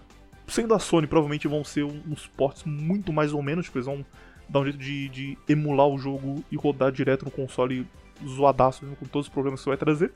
Mas também sendo a Sony, esperava muito menos do que isso, pelo menos eles tiveram um mínimo de esforço pra, pra brigar com a Microsoft. Pra fa- fazer alguma coisa. Vamos ver o que vem por aí, não dá pra saber ainda. Próxima notícia. Essa aqui só o Raj deve ter ficado feliz, porque ele é literalmente o maior apoiador das pré-vendas do mundo. Novo The. Witcher é confirmado e será feito na Unreal Engine 5. Isso aqui é maravilhoso porque é uma notícia que é literalmente uma foto de uma máscara escrito The Witcher. Só. Acabou a notícia. Não tem literalmente nada, não tem um trailer, não tem nada. Não sabe nem quem que vai ser o personagem principal, não tem uma dica. Cara, eu vou chutar. Eu acho que, a- que o personagem principal vai ser a Siri. Com certeza. Eh, Chutar não, isso é bem esperado na verdade. É porque tem que ser a continuação da história dela. E eu acho, eu vou chutar mais além, eu acho que uma parte do jogo vai se passar no mundo de Cyberpunk. Porque tem várias referências ao Cyberpunk no The Witcher 3. Eu acho que, que a CD Projekt vai esquecer que Cyberpunk existiu. Isso podia ser um projeto, com certeza, mas agora eles vão só deixar pra lá. Não, tipo, vai ter uma parte do jogo que vai ser no mundo futurista, igual do Cyberpunk, tenho certeza absoluta disso. Dá pra fazer de Geralt e Ciri, tipo, logo depois. Aí você joga um pouquinho com o Geralt, tem um prólogo ali, depois ele morre, acontece alguma coisa e, e você segue com ela. Ah, não vão matar o garoto não, tá maluco? Ou fazer muito no futuro, já com ela, com ela mais velha também, não dá pra saber. Mas a pergunta que, que fica no ar é: depois de Cyberpunk ser o, o fracasso que foi tão triste e deprimido, e The Witcher sendo uma das suas séries favoritas de games, cara, você jogou The Witcher 3 muitas e muitas e muitas horas, quando anunciarem a pré-venda disso aqui em 2025, você vai lançar ou você vai falar, não, dessa vez eu vou me controlar um pouco? Provavelmente eu vou lançar, cara. Não tem nem como negar. O cara não aprende. Provavelmente eu vou lançar, foda-se. O cara não aprende, cara. Cara, vamos lá, se eu não comprar na pré-venda, eu vou comprar no primeiro dia que lançar, então dá na mesma. Meu amigo. Tem pré-venda que é muito boa, cara. Pré-venda que você ganha bonequinho, você ganha coisa especial. O jogo só não funciona, mas, mas É, o jogo não funciona, mas pelo menos tem um bonequinho pra decorar seu quarto. lá. Ah, cara. Eu. Eu acho que. Eu concordo com você com a Siri. Acho que eles vão só esquecer Cyberpunk. Com certeza era o projeto, porque no 3 já tem uma parte que é meio no futuro, que dá, in- indica que vai acontecer isso. Mas acho que eles vão fingir que Cyberpunk nunca existiu e ir pra outro caminho. E felizmente eu jamais comprarei isso aí na pré-venda de jeito nenhum. Eu sou maluco da minha cabeça. Eu acho que. Eu acho que a CD ela vai ter aprendido com Cyberpunk e vai fazer de tudo pra não lançar o jogo cagado. Nem que eles adiem, sei lá, oito meses o jogo, mas eu acho que eles vão fazer de tudo pra não lançar com nada cagado, sabe? Acho que eles aprenderam com Cyberpunk. E se eles lançam cagado também, aí já era. Ninguém nunca mais vai confiar neles. Ah, ninguém confia nunca mais na empresa. Que é a última, última esperança que, que eu vou falar da última vez, hein? É, mas o último round de notícias. É, temos dois jogos anunciados pro, pros friends animeiros do Brasil. Primeiro, Jojo All-Star Battle, que é um jogo exclusivo de PS3, muito bom, tipo um jogo de luta 2D de Jojo, que a única razão para existir uma comunidade de emulação do PlayStation 3 é esse jogo. Tipo, todo mundo que tá tentando emular o PlayStation 3 até hoje é porque queria jogar esse jogo. Os caras ficam fazendo coisa nova, mudando a mecânica do, do emulador e, e todo mundo tentando jogar isso de novo em boa qualidade num PC. Felizmente, a Bandai anunciou que eles vão lançar um remaster dele pro PlayStation 4, 5 e PC. Aí eu tô feliz demais. Vai chamar Jojo All-Star Battle Or, tem um R no final. Mesma coisa, só que vão ter mais personagens, gráfico um pouco melhorado. E graças a isso eles simplesmente mataram a emulação do Play 3, porque ninguém vai tentar emular o jogo do Play 3, não precisa. Mas vamos ter esse jogo em boa qualidade saindo em breve. E foi anunciado também um Overwatch de Gundam, Gundam Evolution, eh, PVP, FPS 6 contra 6, gratuito. Tem muito jogo FPS de Gundam eh, nesse formato, cara. Todos são horríveis. Todos, todos, todos. Tem tipo vários são. Eles ficam 3, 4 meses na loja e então para de jogar. Mas vamos tentar de novo. Gundam no Japão é gigantesco, vende muito. Eles vão ganhar uma grana foda com microtransação no começo. Depois vamos ver o que vem por aí. Vou tentar na, na primeira semana pelo menos e. Ele é, bom, ele é gacha também ou, ou não? Ele é o quê? Gacha? Não, esse aqui não. Ele vai ser exatamente igual ao Overwatch. Tipo, o gameplay igualzinho de Overwatch. Tem o botão de. de usar skill. Magiazinha. Cada personagem tem uma magia diferente. Uhum. Estão um pouco atrasados, mas vão tentar surfar no do Overwatch aí. E por fim, agora sim a última notícia, que é maravilhosa. Mortal Kombat, o jogo favorito do Raj. Jogadora é acusada de colocar namorados, no plural, para competir com seu nome. Fernanda Dias 174, jogadora Ah, de Mortal Kombat isso aí. 11, está sendo acusada de colocar seus namorados para jogar campeonatos em seu lugar. É, tanto o seu ex, conhecido como Malater, quanto o atual Wesker, ah, então é o ex e o atual, beleza, achei que eram dois atuais, teriam participado de competição feminina jogando com o nome de Fernanda, que foi dispensada de sua organização Showdown Gaming após as denúncias. A jogadora, assim como Malater, também foi banida da plataforma Combat Club. As denúncias começaram com o próprio Malater e também com Rainer, jogador e companheira de equipe de Fernanda. Rainer percebeu que Fernanda variava bastante seus personagens e em partidas oficiais não apresentava a mesma performance dos treinos. Ao ver lives de Malater na Twitch, ela também notou que ele usava bastante Liu Kang e Jade, jogadores usados por Fernanda. Ele expôs a desconfiança numa thread do Twitter que foi deletada. Logo depois, Malater divulgou um vídeo confirmando suspeitas e afirmando que jogava no lugar de Fernanda.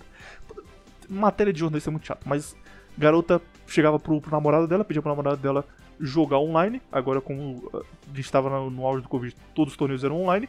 Metia uma câmera e ficava olhando pra câmera e fazendo um- uma boquinha assim, tipo. Fingindo que tava jogando. Ai, que difícil, está muito difícil esses movimentos.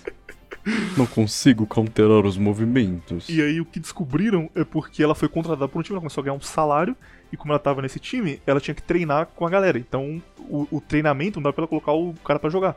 É, ainda mais que tipo, era treinamento em horário que ele tava trabalhando, não dá pra participar sempre. E aí no treinamento ela jogava de verdade. E ela era muito ruim. O cara falou, que isso, cara? Essa, essa menina ganhou um torneio semana passada jogando de Jade pra caralho, agora tá jogando de Sub-Zero, dando rasteira toda hora. O que tá acontecendo aqui? E des- desconfiaram. Spamando. Spamando tirinho no canto da parede, né? desconfiaram, mas ela ela se defendeu. Ela falou que que isso é tudo mentira, é tudo intriga e que no próximo É torneio inveja. presencial ela vai provar que era ela mesma. Vai pedir pro namorado ensinar ela a jogar finalmente. Cara, isso aqui tem potencial pra dar muito errado. Imagina, tipo, ela, ela se mata, fala, não, vou aprender, cara, vou, vou aprender de coisa. Aí chega, ela só perde todos os jogos. Seria maravilhoso. Ai, ai, ai. Que mais É que temos aí? Agora bora pros games que nós jogamos demais essa semana. Ah. Você jogou alguma coisa Oh, além de Cara, Elden Ring? ai, meu Deus, o cara é muito burro, cara. Saiu de novo do stream, ó. Mula pra caralho. Raj?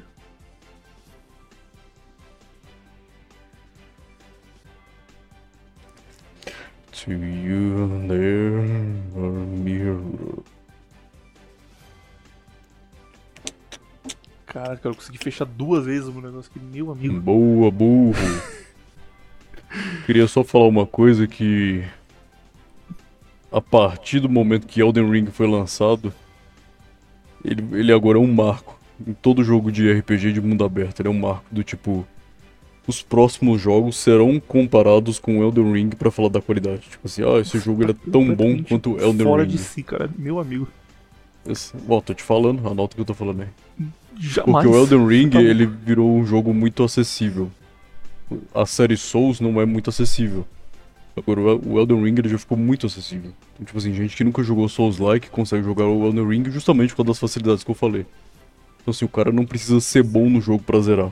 Igual o cara Elden precisa Ring aprender tá pra... grande dentro de um ambiente de pessoas que já jogavam Souls, o que Não, não tinha um- tá. Eu pe- tá, Cara, cara. eu pensava isso. Eu pensava, pô, Eu tô ah, fora dessa, Ring dessa nunca... Elden Ring e eu não vejo ninguém falando sobre, cara. Tipo, eu abro meu YouTube e tem zero Elden Ring, ninguém fala sobre Elden Ring. Então Na tá vida bom, nunca vi ninguém falando. falando de Elden Ring. Tô falando, Elden Ring, ele vai ser um marco pros próximos jogos de RPG de mundo aberto. Todos os próximos jogos de RPG de mundo aberto vão ser comparados a Elden Ring. Então, cara, pode ver, cara, teve o lançamento aí do Horizon Zero Dawn, que você dá uma flechada na árvore.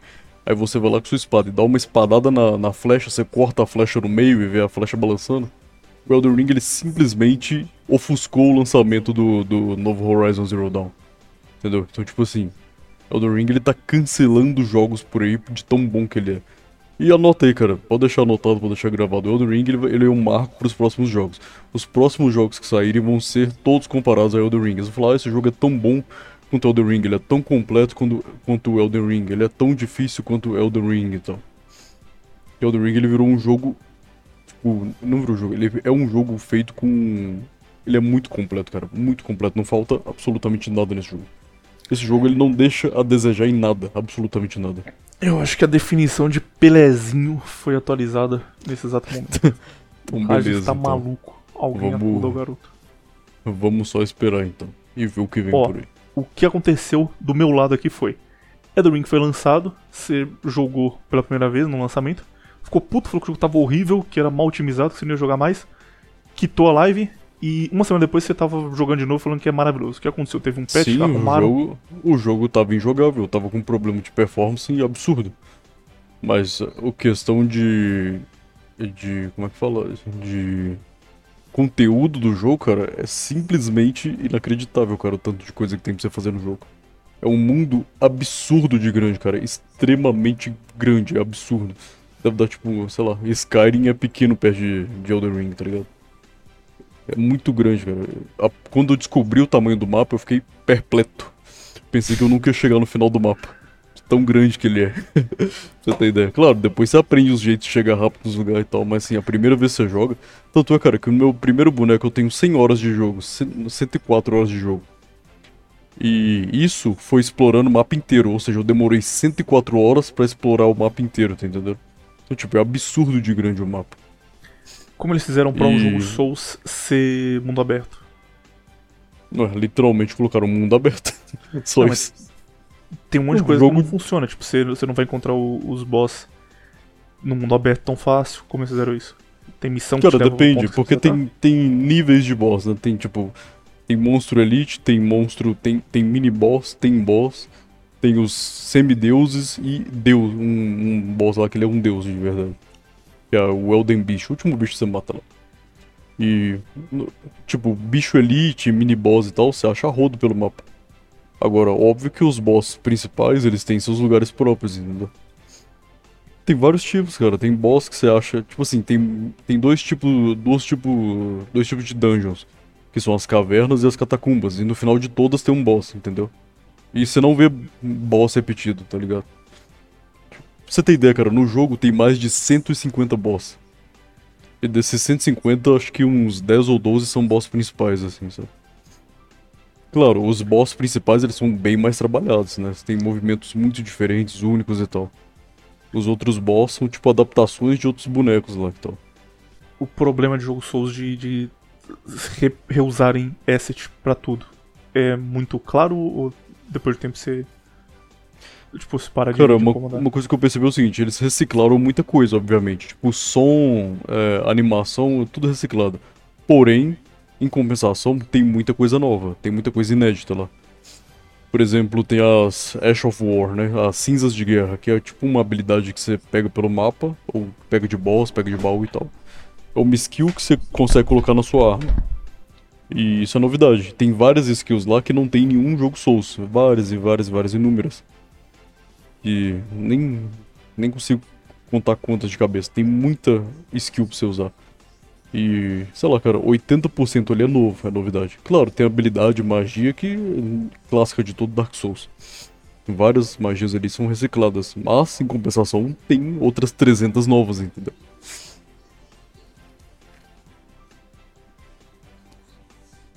Beleza, última pergunta agora. O problema de todos os jogos Souls que é o que, que faz pessoas normais da cabeça desistirem, que é você morrer e andar 45 minutos pra chegar no, no mesmo lugar que você tava. Acontece de ainda, ou eles arrumaram isso e tem um checkpoint finalmente? Agora tem dois checkpoints pra quem é brilliant você. Tem literalmente dois checkpoints. Tem os, os locais de graça perdida, que são tipo as bonfires do Dark Souls normal. E tem as estátuas de Marika, que são tipo umas estátuazinhas que sempre fica perto do boss. Então, tipo assim, se a última. Último local de graça perdida, é, sei lá, 40 quilômetros atrás. Aí você tem que andar 40 quilômetros para ir até o boss, digamos assim. Só que na porta do boss, ou bem próximo da porta do boss, vai ter uma estátua de Marika, e sim todos os boss, todos, até os principais. Vai ter uma estátua de Marika ali perto que você simplesmente pode selecionar. Quando você morre, aparece a opção. Você quer nascer na estátua de Marika ou você quer voltar pra, pra local de graça perdida? Aí você pode escolher. Se você quiser trocar magia, trocar a sua runa e tal, você volta na graça. Mas agora, se você quiser só ir pro boss direto, você volta na estátua que você já tá lá perto. Menos mal. Por isso que eu falei que se você jogasse Elden Ring, você ia gostar por causa disso. Você não precisa andar 90 minutos pra chegar no boss de novo. Como, como diz os jovens, eu fiquei com um gatilho depois de Bloodborne, cara. Ser difícil eu tentar um, um Souls de novo. Pior que Bloodborne eu achei tão de boa, cara. Tava passando os bichos mó fácil. Primeira Não vez que eu travei morri, nenhum boss. e eu literalmente voltei no começo da fase, eu falei, não, não, não tenho tempo pra isso não. Sabia que existe um rapaz chamado Let Me Solo Her? Já viu o vídeo dele no Já. YouTube? Ele fica na porta do boss mais difícil, mais filha da puta, que é a Malenia. Ele só usa um jarro na cabeça e ele. ele pede. Ele coloca o summon dele, o pessoal summona ele pra ele matar o boss e o pessoal só fica olhando, ele literalmente solo o boss. Ele ele usa um jarro, usa duas, duas katana Duas e fica katana. matando ela o dia inteiro. Ele fica matando ela o dia inteiro, exatamente isso. Esse cara é, cara é bom, cara é bom. Eu vi ele jogando já, ele joga muito bem contra ela. É isso, poxa, você ia falar de Elden Ring pra caralho, cara. Só um jogo que tá legal. Não, eu tô falando, o que eu tinha pra falar é isso. Não tem muito mais o que falar. É que ele vai ser um marco pros próximos jogos. Todos os próximos jogos de RPG de mundo aberto vão ser comparados ao ao Elden Ring, porque ele é literalmente o melhor jogo de mundo aberto já feito. Dark Souls é Considerando considerado todos. RPG de verdade? Ou você tá. Sim, é um RPG. Claro que não, cara, você tá maluco. O Dark Souls é o quê? Então ele é MOBA, cara? Dark Souls é um jogo de, de ação, é tipo God of War. Que God of War, cara? God of War você é, cara, coloca mecânica de God of War, God of War pontos em. Você coloca pontos em atributos, você pega suas coisa diferente pra colocar na sua arma, você pega o magias diferentes é, e tal. É 0% RPG. Até Action RPG. Tipo, Action RPG pra mim é Final Fantasy XII. Nem isso dá pra O comprar. combate do, do Dark Souls é. Acontece o seguinte, o combate do Final Fantasy ele é muito cinemático. O do Dark Souls ele já é mais realista. Tipo, não realista no sentido de parecer vida real. Mas realista no sentido de ser mais travado, sabe? Ser mais. Tipo, não tem muita coisa cinemática, não tem. Ah, um. tra- Tipo, muda a tela do nada para pros personagens, um personagem conversa com o outro, aí faz um ataque especial, vem outro personagem por trás, dá um outro ataque por cima, explode a tela, não tem isso. Entendeu? É o, sei lá, olhando, tipo, com atenção fixa no bicho pra ver o movimento que ele vai fazer. Ou você rola, ou você defende com escudo, ou você vê uma brecha. Tipo, é um combate muito estratégico, digamos assim. É um combate muito estratégico. Agora o do Final Fantasy já é mais cinemático. Igual eu joguei o Final Fantasy XV, você aperta um botão, aí muda a, a, a tela como se fosse uma cutscene. Do nada, no meio da luta acontece isso. Isso é RPG E- japonês, Tales of Arise. Ah, também, então. Uma coisa. é muito cinemático. O Dark Souls não é cinemático, é mais estratégico, mais realista. É uma coisa, tipo, bem. Tem muito timing, sabe? Se você perder o seu timing ali na hora de desviar, você vai tomar o hit, você vai morrer e tal. Tem que ter muita atenção. Então não dá pra ser um combate cinemático desse jeito. E é RPG, cara. Tem todos os elementos de RPG. Eu acho que você tá falando que é RPG pra me convencer a jogar um dia. Sei não. Então tá, vamos lá. Define pra mim o que, que seria um RPG. O que, que você Ó, acha que um RPG? precisa ter. A principal Hum. parte é o, o roleplay, você tem que, que viver um personagem ter liberdade pra criar isso. Dark Souls não tem. Sim, você tem. Ah, Como não tem, cara? Você ficou maluco na Souls sua não tem cabeça? história. Dark Souls você cria um personagem e você vai do começo até o final, não muda nada. Não Tipo, tem história porque você nunca pesquisou. me fala então. Então me fala, o que, Em que você pesquisou da história você, do Dark você Souls? falou? Você falou, o que eu fizer aqui, o que eu escolher nesse diálogo, a ação que eu tomar ou não tomar vai mudar o jogo. Não, não existe isso. Tipo, é Cara, 100% Dark Souls tem uns trilhado. nove finais diferentes pra você fazer. Literalmente, nove finais O que diferentes. muda cada um dos finais. Muda, tipo. Todo o. todo o contexto Não, tipo, do o que mundo você ali. precisa Tipo. fazer pra ativar cada final. São Ah, decisões que você várias toma ou é quests. só- Sim, decisões que você toma. NPC que você decide ajudar, NPC que você decide matar. Sei lá, NPC que você sumona no boss final muda, muda o final do jogo, entendeu? Essa Tem vários sabia, finais, cara. Eu acho que o Elden Ring. trilho O Elden Ring mesmo, acho que ele tem cinco finais, eu acho. Fora um final secreto ainda que eu acho que ninguém descobriu. Então, beleza. Então, então Tem aí vários você ganhou diferentes. essa primeira. Hum, E além de você ter que ativamente participar da história, tem que ter o, o roleplay. Certo, você participa. O combate, ele precisa Ah. de alguma forma ser, ser de turno ou ser estratégico. Pode ser de turno direto, tipo, é, você ataca tal bicho, aí você vai lá, ataca, volta e segue o turno. Ou pode ser aquele turno em tempo real, tipo do Tales of Arise, que você tem um tempo para atacar, então você manda o bicho fazer um negócio, rola um tempo, e quando chegar no tempo ele bate. É, tem que ter alguma, alguma coisa que não seja só spamar botão e bater, bater, bater, bater. Que é o que faz o jogo ser O mais God of Ring, se você spamar botão, bater, bater, bater, você vai morrer literalmente todos os boss, vai desistir. Igual eu falei, o combate sim, do Elden. Ring, ele é extremamente estratégico, cara, na maioria dos boss. Então, se, se- cara, Elden Ring é o seguinte, pra você passar os boss principais, você literalmente tem que estudar o que, que o bicho faz. Você tem que ir nele várias vezes, perceber os padrões, aprender a desviar e tal, tipo, é muito estratégico. Não é só chegar lá, spamar botão e, e, e matou, cara, não tem disso. Isso é ilusão que você criou na sua cabeça, cara. Eu acho que Elden Ring tá muito mais pra God of War do que pra qualquer RPG, do que pra Dragon Quest, qualquer coisa assim. Então vamos lá, agora o For, você cria a build que você quiser, tipo assim, você pode ser um mago no God of War, você pode ser um guerreiro, você pode ser um assassino, você pode ser, sei lá, um, um Battle Mage, você pode ser, o que mais? Você pode ser um arqueiro, você pode ser um guerreiro tanque, você pode ser um guerreiro que usa duas espadas, você pode ser um guerreiro que usa uma espada e um escudo, você pode ser um mago que usa um chicote e um cajado, você pode ser um arqueiro que usa besta, você pode ser um arqueiro que usa é, arco e tá de adaga. já. Tá entendendo? Você falou que não tem criação de Sim, mas personagem. se isso não muda a história, não faz RPG, só faz ter um sistema de classe. Isso precisa Tá, mas ser relevante pra história de algum jeito. O, ah, o que vai mudar. Cara, não existe nenhum jogo que sua classe define o final do jogo. Claro que existe, cara. Todos os RPGs do mundo. Cara, nenhum. Todos os Você tá RPGs do mundo, você, Todos os no RPGs final têm- você decide. Ah, então tá, o The Witcher é RPG e o, a, a build que você não, escolhe você muda o escolhe final. classe, tem uma build só. Shadowrun, por exemplo, é RPG. Isso Não, não tem uma build só não. um Tem build de. diferente. Se Tem um build elfo. das. Das runas, tem a build de ficar girando a espadinha, tem várias builds no The Witcher. Várias, várias, várias. Eu já fiz umas três builds diferentes lá, cara. Como é que só tem uma?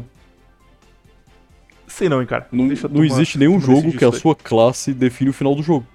Porque aí vai uma coisa tá cancelando a outra, cara. Você escolhe a classe, então você já escolheu o final do jogo. Não, existe isso. O final do jogo você escolhe jogo durante, fazendo as Tipo, quests e tal. Shadowrun. Shadowrun é o último RPG que eu joguei. Você pode Ah, jogar Shadowrun, com não sei humano, como é que é. elfo, orco, orco, orc Orco. ou... Esqueci outro agora, não. E aí, tipo, Ah. existe um mundo, e o mundo reage a você de acordo com as suas escolhas. Se você for um orc, por exemplo, os orcs são naturalmente mais burros. Então vão te tratar como inferior, porque eles assumem que você é burro, porque você é um orc. Se você for um elfo, eles vão olhar pra você como se fosse snob, porque os elfos são assim, e tipo, os diálogos mudam, coisas que você faz ao longo do jogo. é, Tá, mas agora tem uma coisa.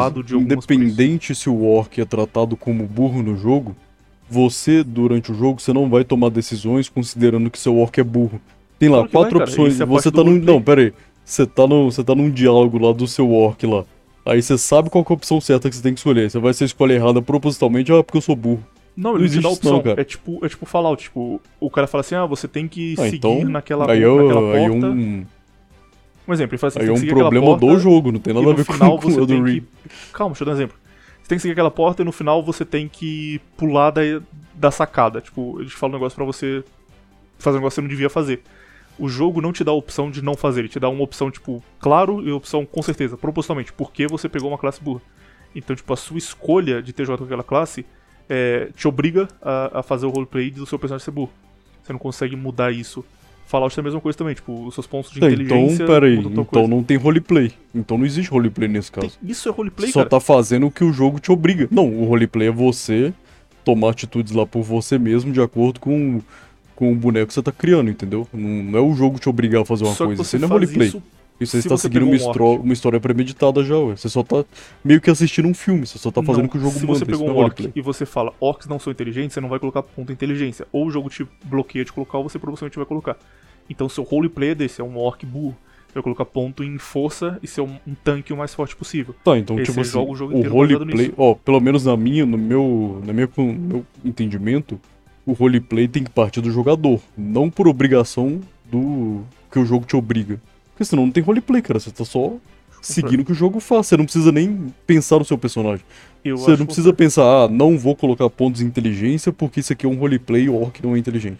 Não, você já não vai poder colocar mesmo, o jogo não vai deixar. Então não tem roleplay, você só tá seguindo uma história já premeditada. É, literalmente, você tá assistindo um filme com controle na mão. Isso, Ó, ó, o na minha que- concepção, isso não é roleplay.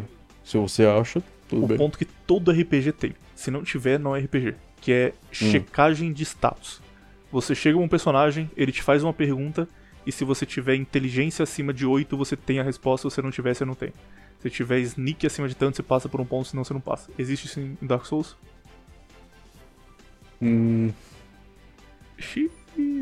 Xiii. cara, tipo, desse. Agora eu não tô lembrado de nada parecido com isso. Porque o tipo de história do Dark Souls não, é- não exige isso. Os seus pontos lá são pra você montar sua build, usar as armas, usar as magias e tal. Por exemplo, pra que que eu vou ter 50 de força? Pra usar um martelo gigante que exige 50 de força.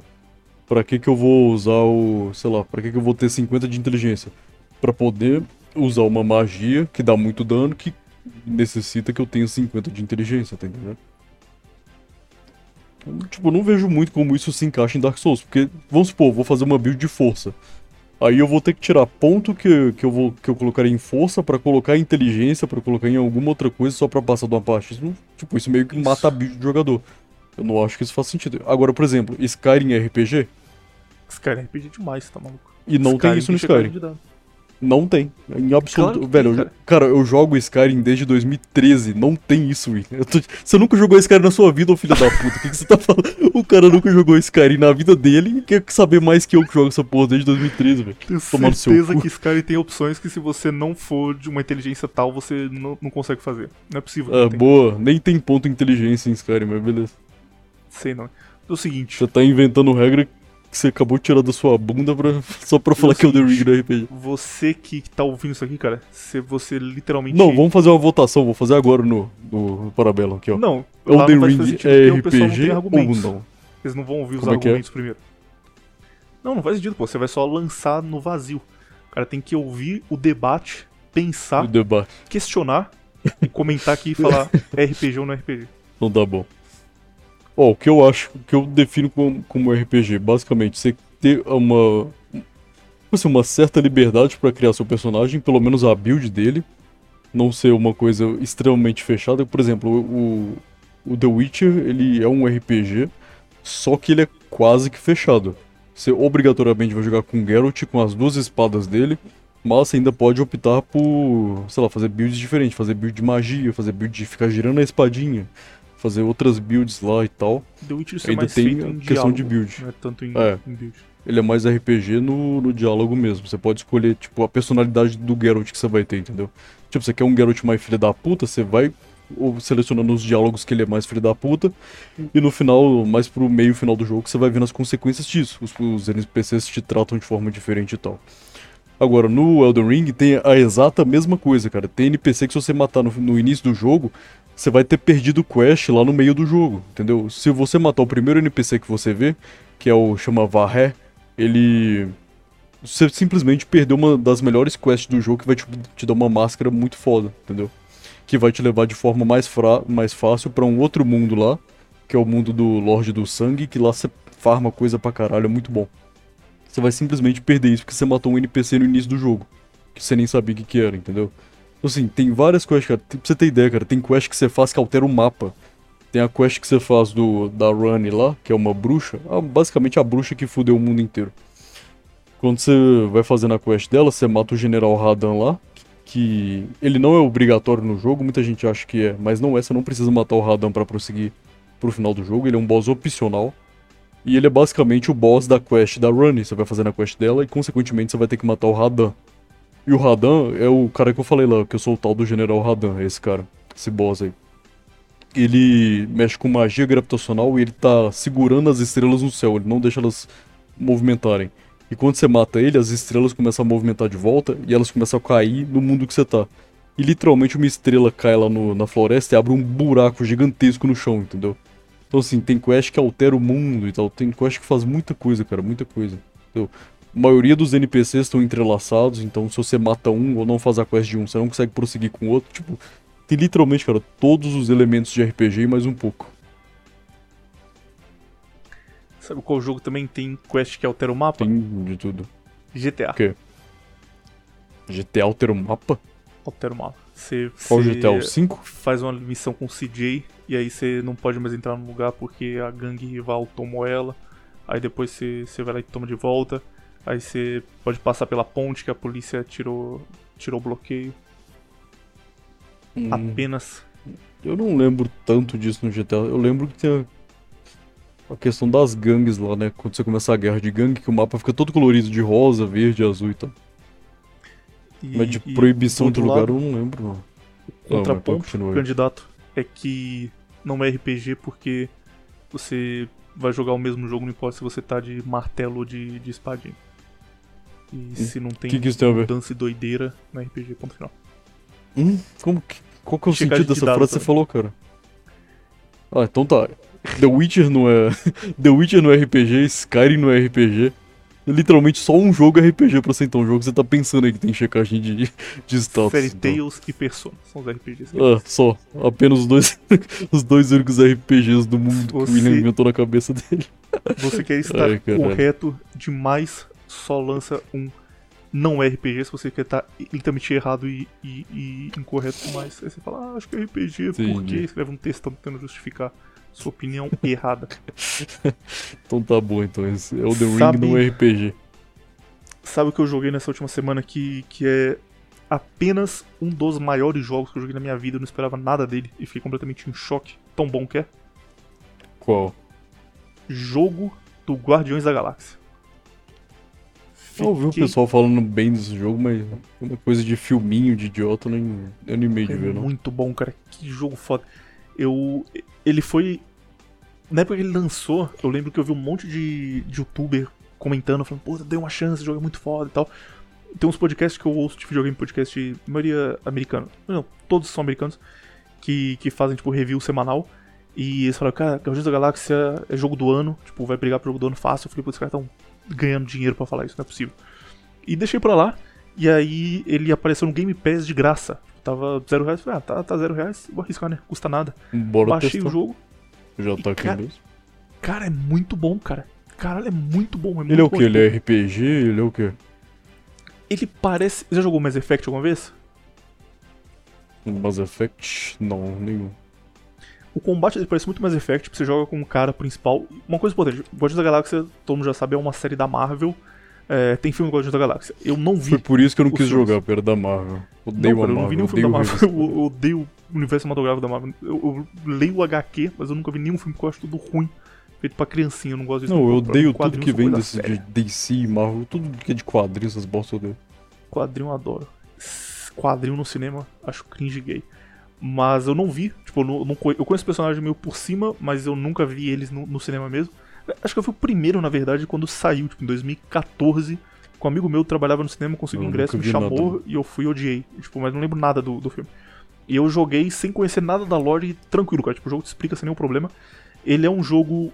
O gameplay dele é de ação, lembra muito Mass Effect, você dá tiro na turma, você vai tomando decisões, tem realmente um RPG, você toma decisões, tipo, você chega num, num lugar e aí a polícia te para e fala, você não pode entrar aqui com tal coisa. Aí você pode escolher se você entrega que você tem aquela coisa ou se você não fala nada e deixa eles revistarem sua nave. Aí você deixa revistar, eles entram, você tem opções de diálogo pra tentar deixar eles irem embora. E tipo, você pode tomar várias decisões assim. Eu já gostei muito porque essas decisões elas mudam o gameplay num nível que, tipo, uma decisão que você toma no começo do jogo altera o primeiro terço dele inteiro. Então, tipo, as próximas 5 horas que você vai jogar são baseadas em uma decisão que você tomou. E isso acontece várias vezes ao longo do jogo, sabe? Coisas que você faz agora mudam muito no futuro. E isso funciona, não é um negócio jogo da Telltale que é meio por cima, isso eu já achei foda. E o gameplay dele é muito bom, cara. Tipo, ele lembra muito Tales of Arise. A ideia é que você é o personagem principal. E aí os seus amigos eles lutam, cada um tem um estilo de luta diferente. Tem um que é um sniper, tem outro que dá porrada, tem outro que é tipo um assassina.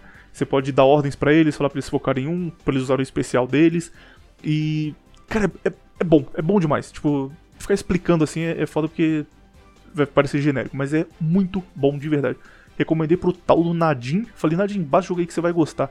O cara baixou, ficou maluco. Falou que ele tipo, não conseguia nem dormir direito, porque ele ficava jogando de madrugada. Top jogos que ele jogou na vida também.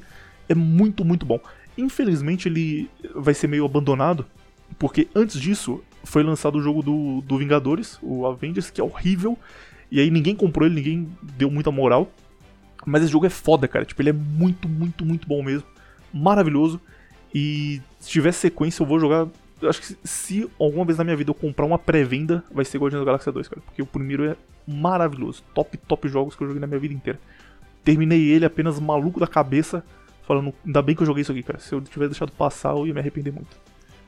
Normalmente, cara, esses jogos que tem, por exemplo, uma história extremamente bem feita, bem complexa, no sentido de tipo, ah, se você fizer uma decisão aqui no início, no daqui duas horas você vai ter um problema por causa disso. Ah.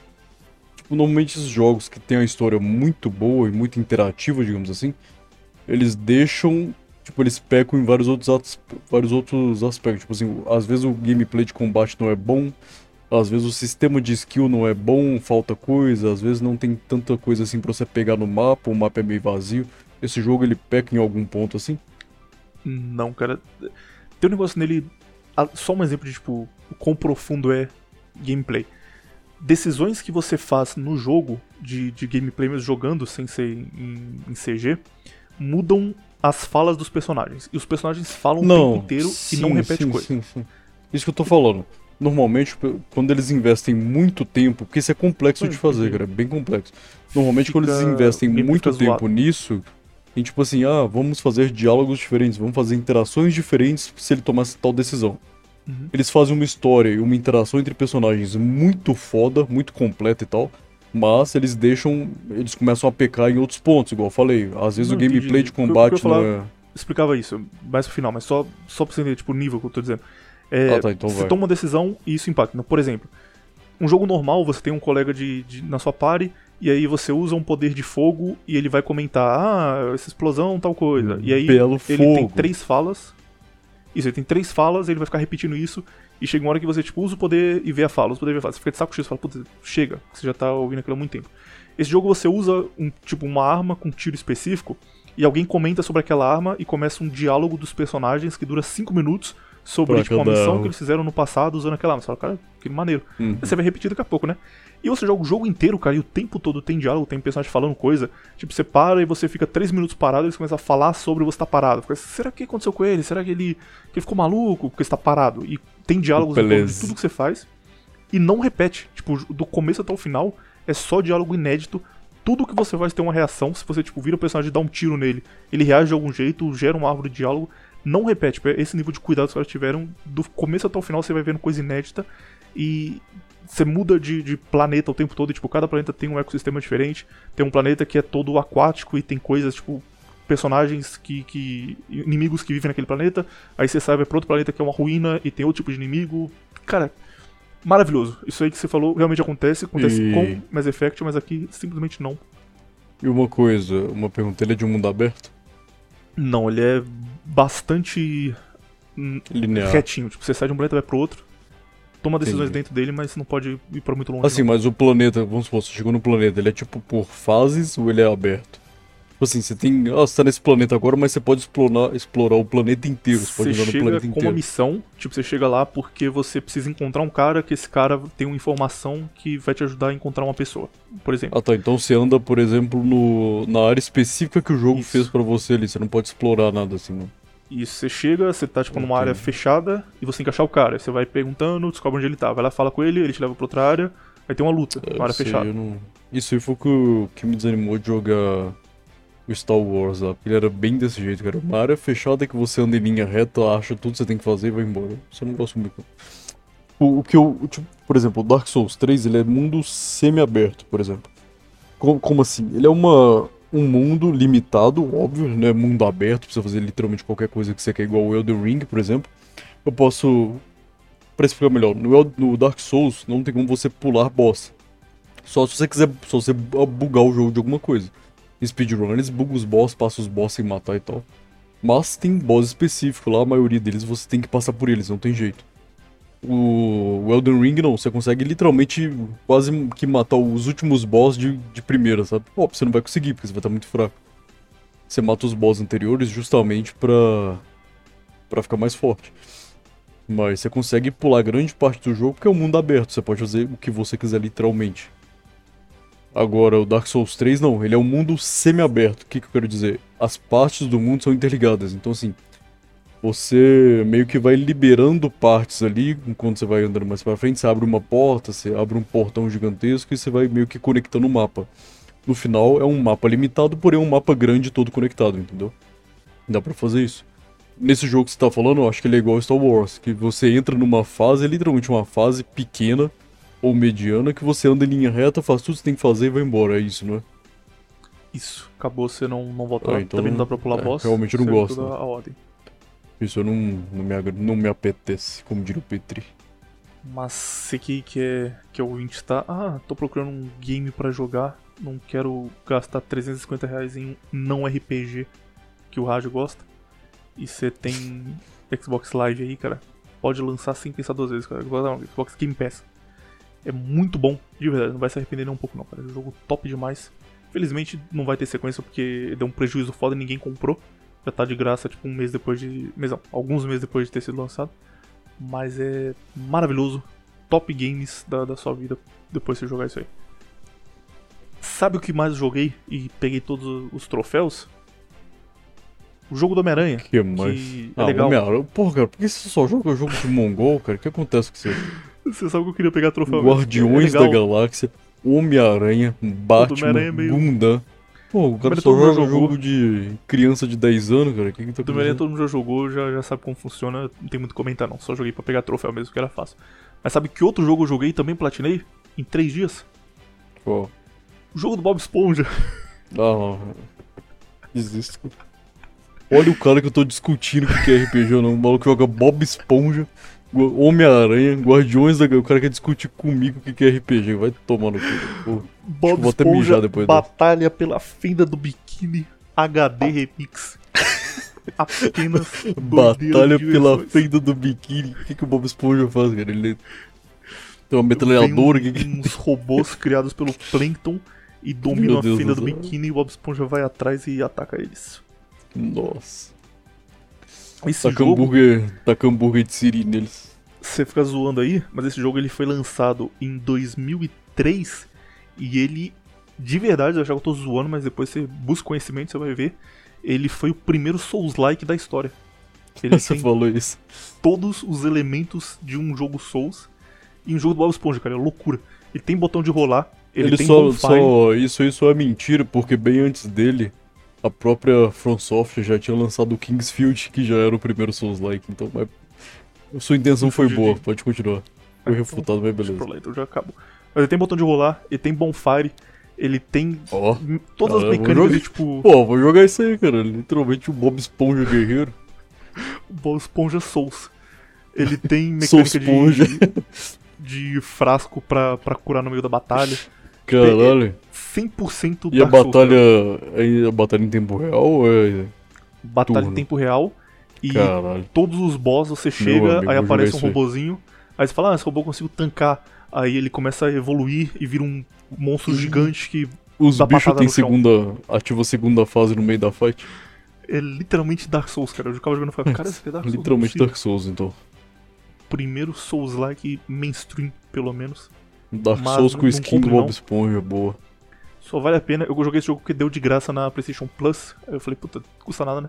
Descobri que era fácil pegar conquista nele. E aí eu fui jogar pra pegar conquista. O que o maluco tem na cabeça? Ele vê um jogo do Bob Esponja e ele fala, ah, vou baixar, deve ser bom. Completamente pelezinho da Sabe um cabeça. jogo que eu, que Só pra terminar essa parte de jogos, sabe? Que eu caí num golpe bonito, cara.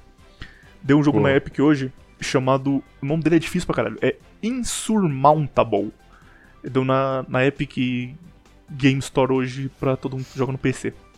E aí quando você olha as fotos desse jogo, cara, ele é um simulador de escalar o Monte Everest. Aí você fala, caralho, que jogo foda. Você Caralho. vê só, tipo, foto em primeira pessoa do cara com, com uma picareta assim escalando. Você fala, caralho, que jogo maravilhoso. Aí eu baixei imediatamente, falei, pô, simulador de escalar Everest tá maluco. Baixei, fui jogar felizão, achando que era um jogo em primeira pessoa, que você ia viver altas emoções. E eu descobri que todas as fotos são apenas mentirosas. Tipo, eles pegaram o jogo e. Peraí, eu vou, eu vou te mandar duas fotos e você, você faz um review pra turma da fotinho, beleza? Primeiro, essa é a foto quando você olha o jogo na, tipo, na página da Steam. Deixa eu mandar no site do Telegram, beleza? Manda no site do Telegram. E sabe o que, que o nome desse jogo me lembrou? Aquele Under Night in Birth X Late. Lembra desse jogo? STs. Ó, você vê, você, você parece que é um jogo brabo, né? Ah, parece que é um jogo brabo. Mas não Jogo parece que é o Monte escalar Everest montanha e não, cara. Não parece Agora- muito Everest não, mas beleza. Agora vem o jogo de verdade. é simplesmente um jogo de celular com a câmera de cima, hexagonal, tipo aquela câmera do Civilization, em que você segue uma reta e você, tipo, clica num ponto, aí aparece assim: você subiu e deu uma escorregada na rocha. O que você quer fazer? Tentar segurar mais forte na, na sua frente ou deixar a sua perna passar e tentar segurar embaixo? Aí você toma uma decisão, que essa decisão tem uma chance de dar certo ou errado, e se der errado você morre, se der certo você passa. E você fica jogando e decidindo, porra é descobrindo qual é. Descobrindo qual é o jeito certo absolutamente nada a ver fizesse. com. Absolutamente nada. nada. a ver com a foto que você mandou. Tem nada de imersão, cara. É um, um virtual Nem o novel. gráfico, você vai cara, tomando decisões na parece. tela, clicando o botão, e no fim, se você conseguir. é, tipo, a tela final, eu joguei até zerar. Eu- Levou 38 minutos pra zerar. E a tela final é um Caralho. congratulations. Tela preta, volta pro menu. Meu Deus. Tem nem um, um, um negocinho de. Ah, que foda, você conseguiu, olha a visão. Ah, cara, mas normalmente isso é jogo que o pessoal que tá aprendendo a fazer jogo pra celular faz só pra ver como é que é o resultado. Não Não um jogo sério nem nada. mentir na né? foto de divulgação, né, cara? Você abre no- na Steam e fala, cara, o jogo é nota 10 mil, vou comprar O agora. cara deu uma leve mentira ali, mas é só jogo teste que o cara que tá aprendendo faz só pra testar. testar script, testar comando, testar aplicação e tal. Eu Não é pra ser nada demais mesmo. Eu percebi depois que você falou, depois, quando eu terminei o jogo, ele voltou pra tela inicial. E isso é uma coisa que quando você vê, cara, você pula fora.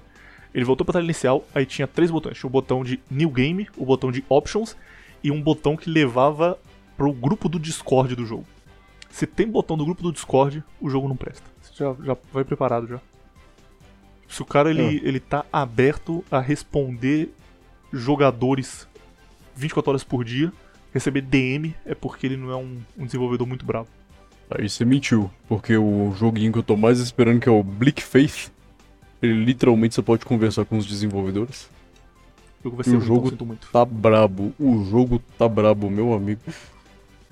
Os Com certeza, cinco cara, eles vão pegar. Eles vão pegar cinco. ci- Por que eu falei cinco, cara? Eu ia falar vários. Eles vão pegar vários elementos do Elden Ring e implementar no jogo depois que eles viram o Elden Ring como que ficou. Com certeza absoluta. Eles vão pegar alguma coisa. Pra encerrar, o... todas as pessoas que nesse exato momento estão com um débito de 249 reais nas suas faturas do cartão e com Conexiles baixado no PC, esperando seu mod. Podem ter esperança, vem, vai sair um dia, ou infelizmente ficou no limbo. Ó. Vai sair. E vai sair, vai. Só não me pergunta quando. Depois, se, se tiver Porque- duas mil horas no Elden Ring. Porque, é, justamente por isso que eu não consigo parar de jogar Elden Ring. Todo o tempo livre que eu tenho eu tô jogando Elden Ring, então. Sinto muito, mas o Conan tá em último caso. Não tenho culpa se eles lançaram um jogo tão bom. Eu conheço pelo menos três pessoas diferentes que fizeram isso, cara. Um deles mora nos? Estados Unidos, então o cara também não pode reclamar, tem dinheiro sobrando, mas os outros dois são cidadãos brasileiros. Sofrem muito pra ganhar o seu Não, vai sair. dinheiro. Mas vai demorar um pouco porque o Elden Ring tá consumindo minha vida, infelizmente. Quando eu fazer o jogo, você vai fazer uma cópia de Elden Ring. Fazer o Elden Ring do, do Conan. O Elden. É. Ah, quem dera, cara. Se eu conseguisse fazer 5% do Elden Ring no Conan, velho, eu já teria o melhor servidor do planeta. Na verdade, eu achei Elden Ring bem mais ou menos, em nota 2, 2 quase 3. Você jogou, né? Jogou pra caralho. Infelizmente.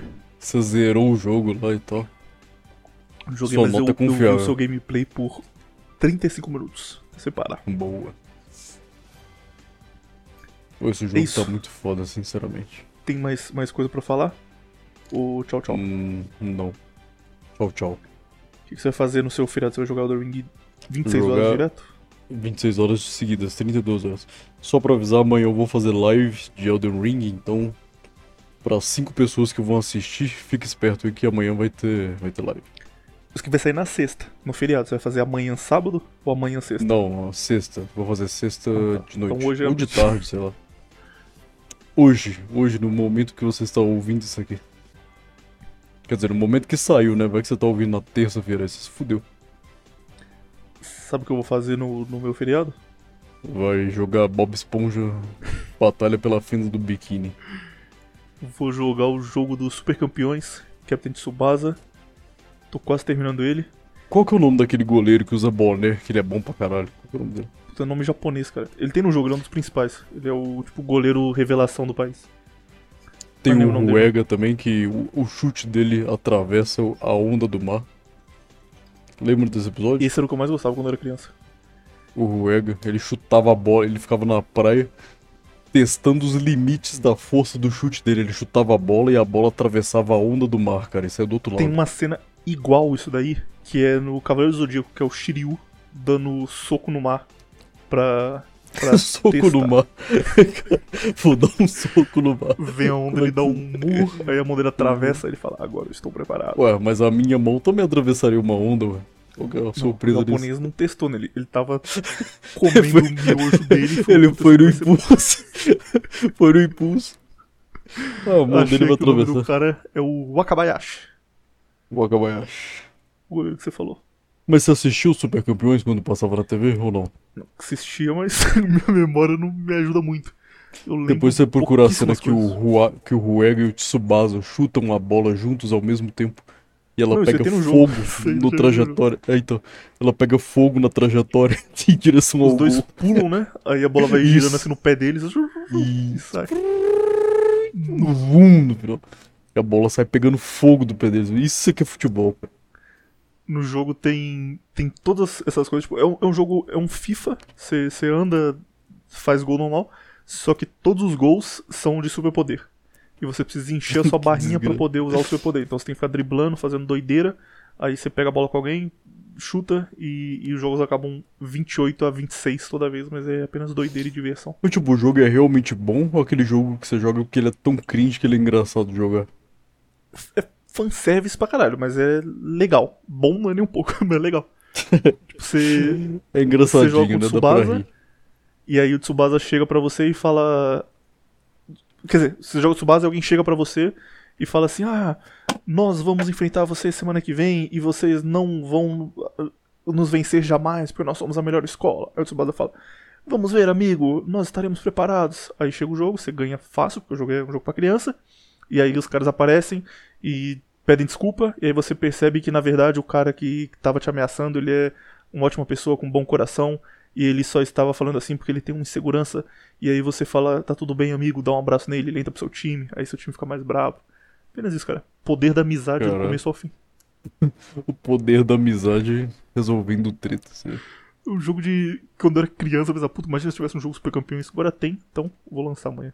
Agora, agora você pode jogar sem reclamar. Se falar que é ruim, você é um vagabundo também. Você não queria. E última, última recomendação, cara, também é um jogo que eu terminei nos últimos dias. Esse aqui é bom demais, cara, tá maluco. É uma cópia absurda de Diablo. Tipo, eles pegaram o Diablo e fizeram igualzinho, sem mudar nada. Só que ele é um Diablo mais action do que Diablo normalmente é. Tipo, você tem pulo, você tem dash. E, e as armas têm diferença grande, você pode trocar de arma no combate. Tipo, é um Diablo meio Devil May Cry, cara. Bom demais. Chama Victor Vran. Vran escreve V-R-A-N. Já jogou ele alguma vez? é ou você tão bom assim falar? mesmo? Nunca ouvi falar, cara. Muito bom, cara. Ele é curtinho, tipo. Deram ele na Amazon Games há um tempo. Ele custa, tipo, 3, 4 reais, porque é um jogo de 2011. Mas vocês zerem, tipo, 6 horas. Só que é muito bom, cara. Muito bom mesmo. Você, é literalmente Diablo. Você é um vampiro que judia demônios. E aquele gameplay Diablo, câmera Diablo. Você vai andando e dando tiro, batendo de cimitarra. Apenas diversão demais. Por que, que você não gosta de Diablo mesmo? Não, Diablo eu gosto. Eu não, não jogo Diablo ultimamente porque eu acho o, o loop de gameplay meio repetitivo.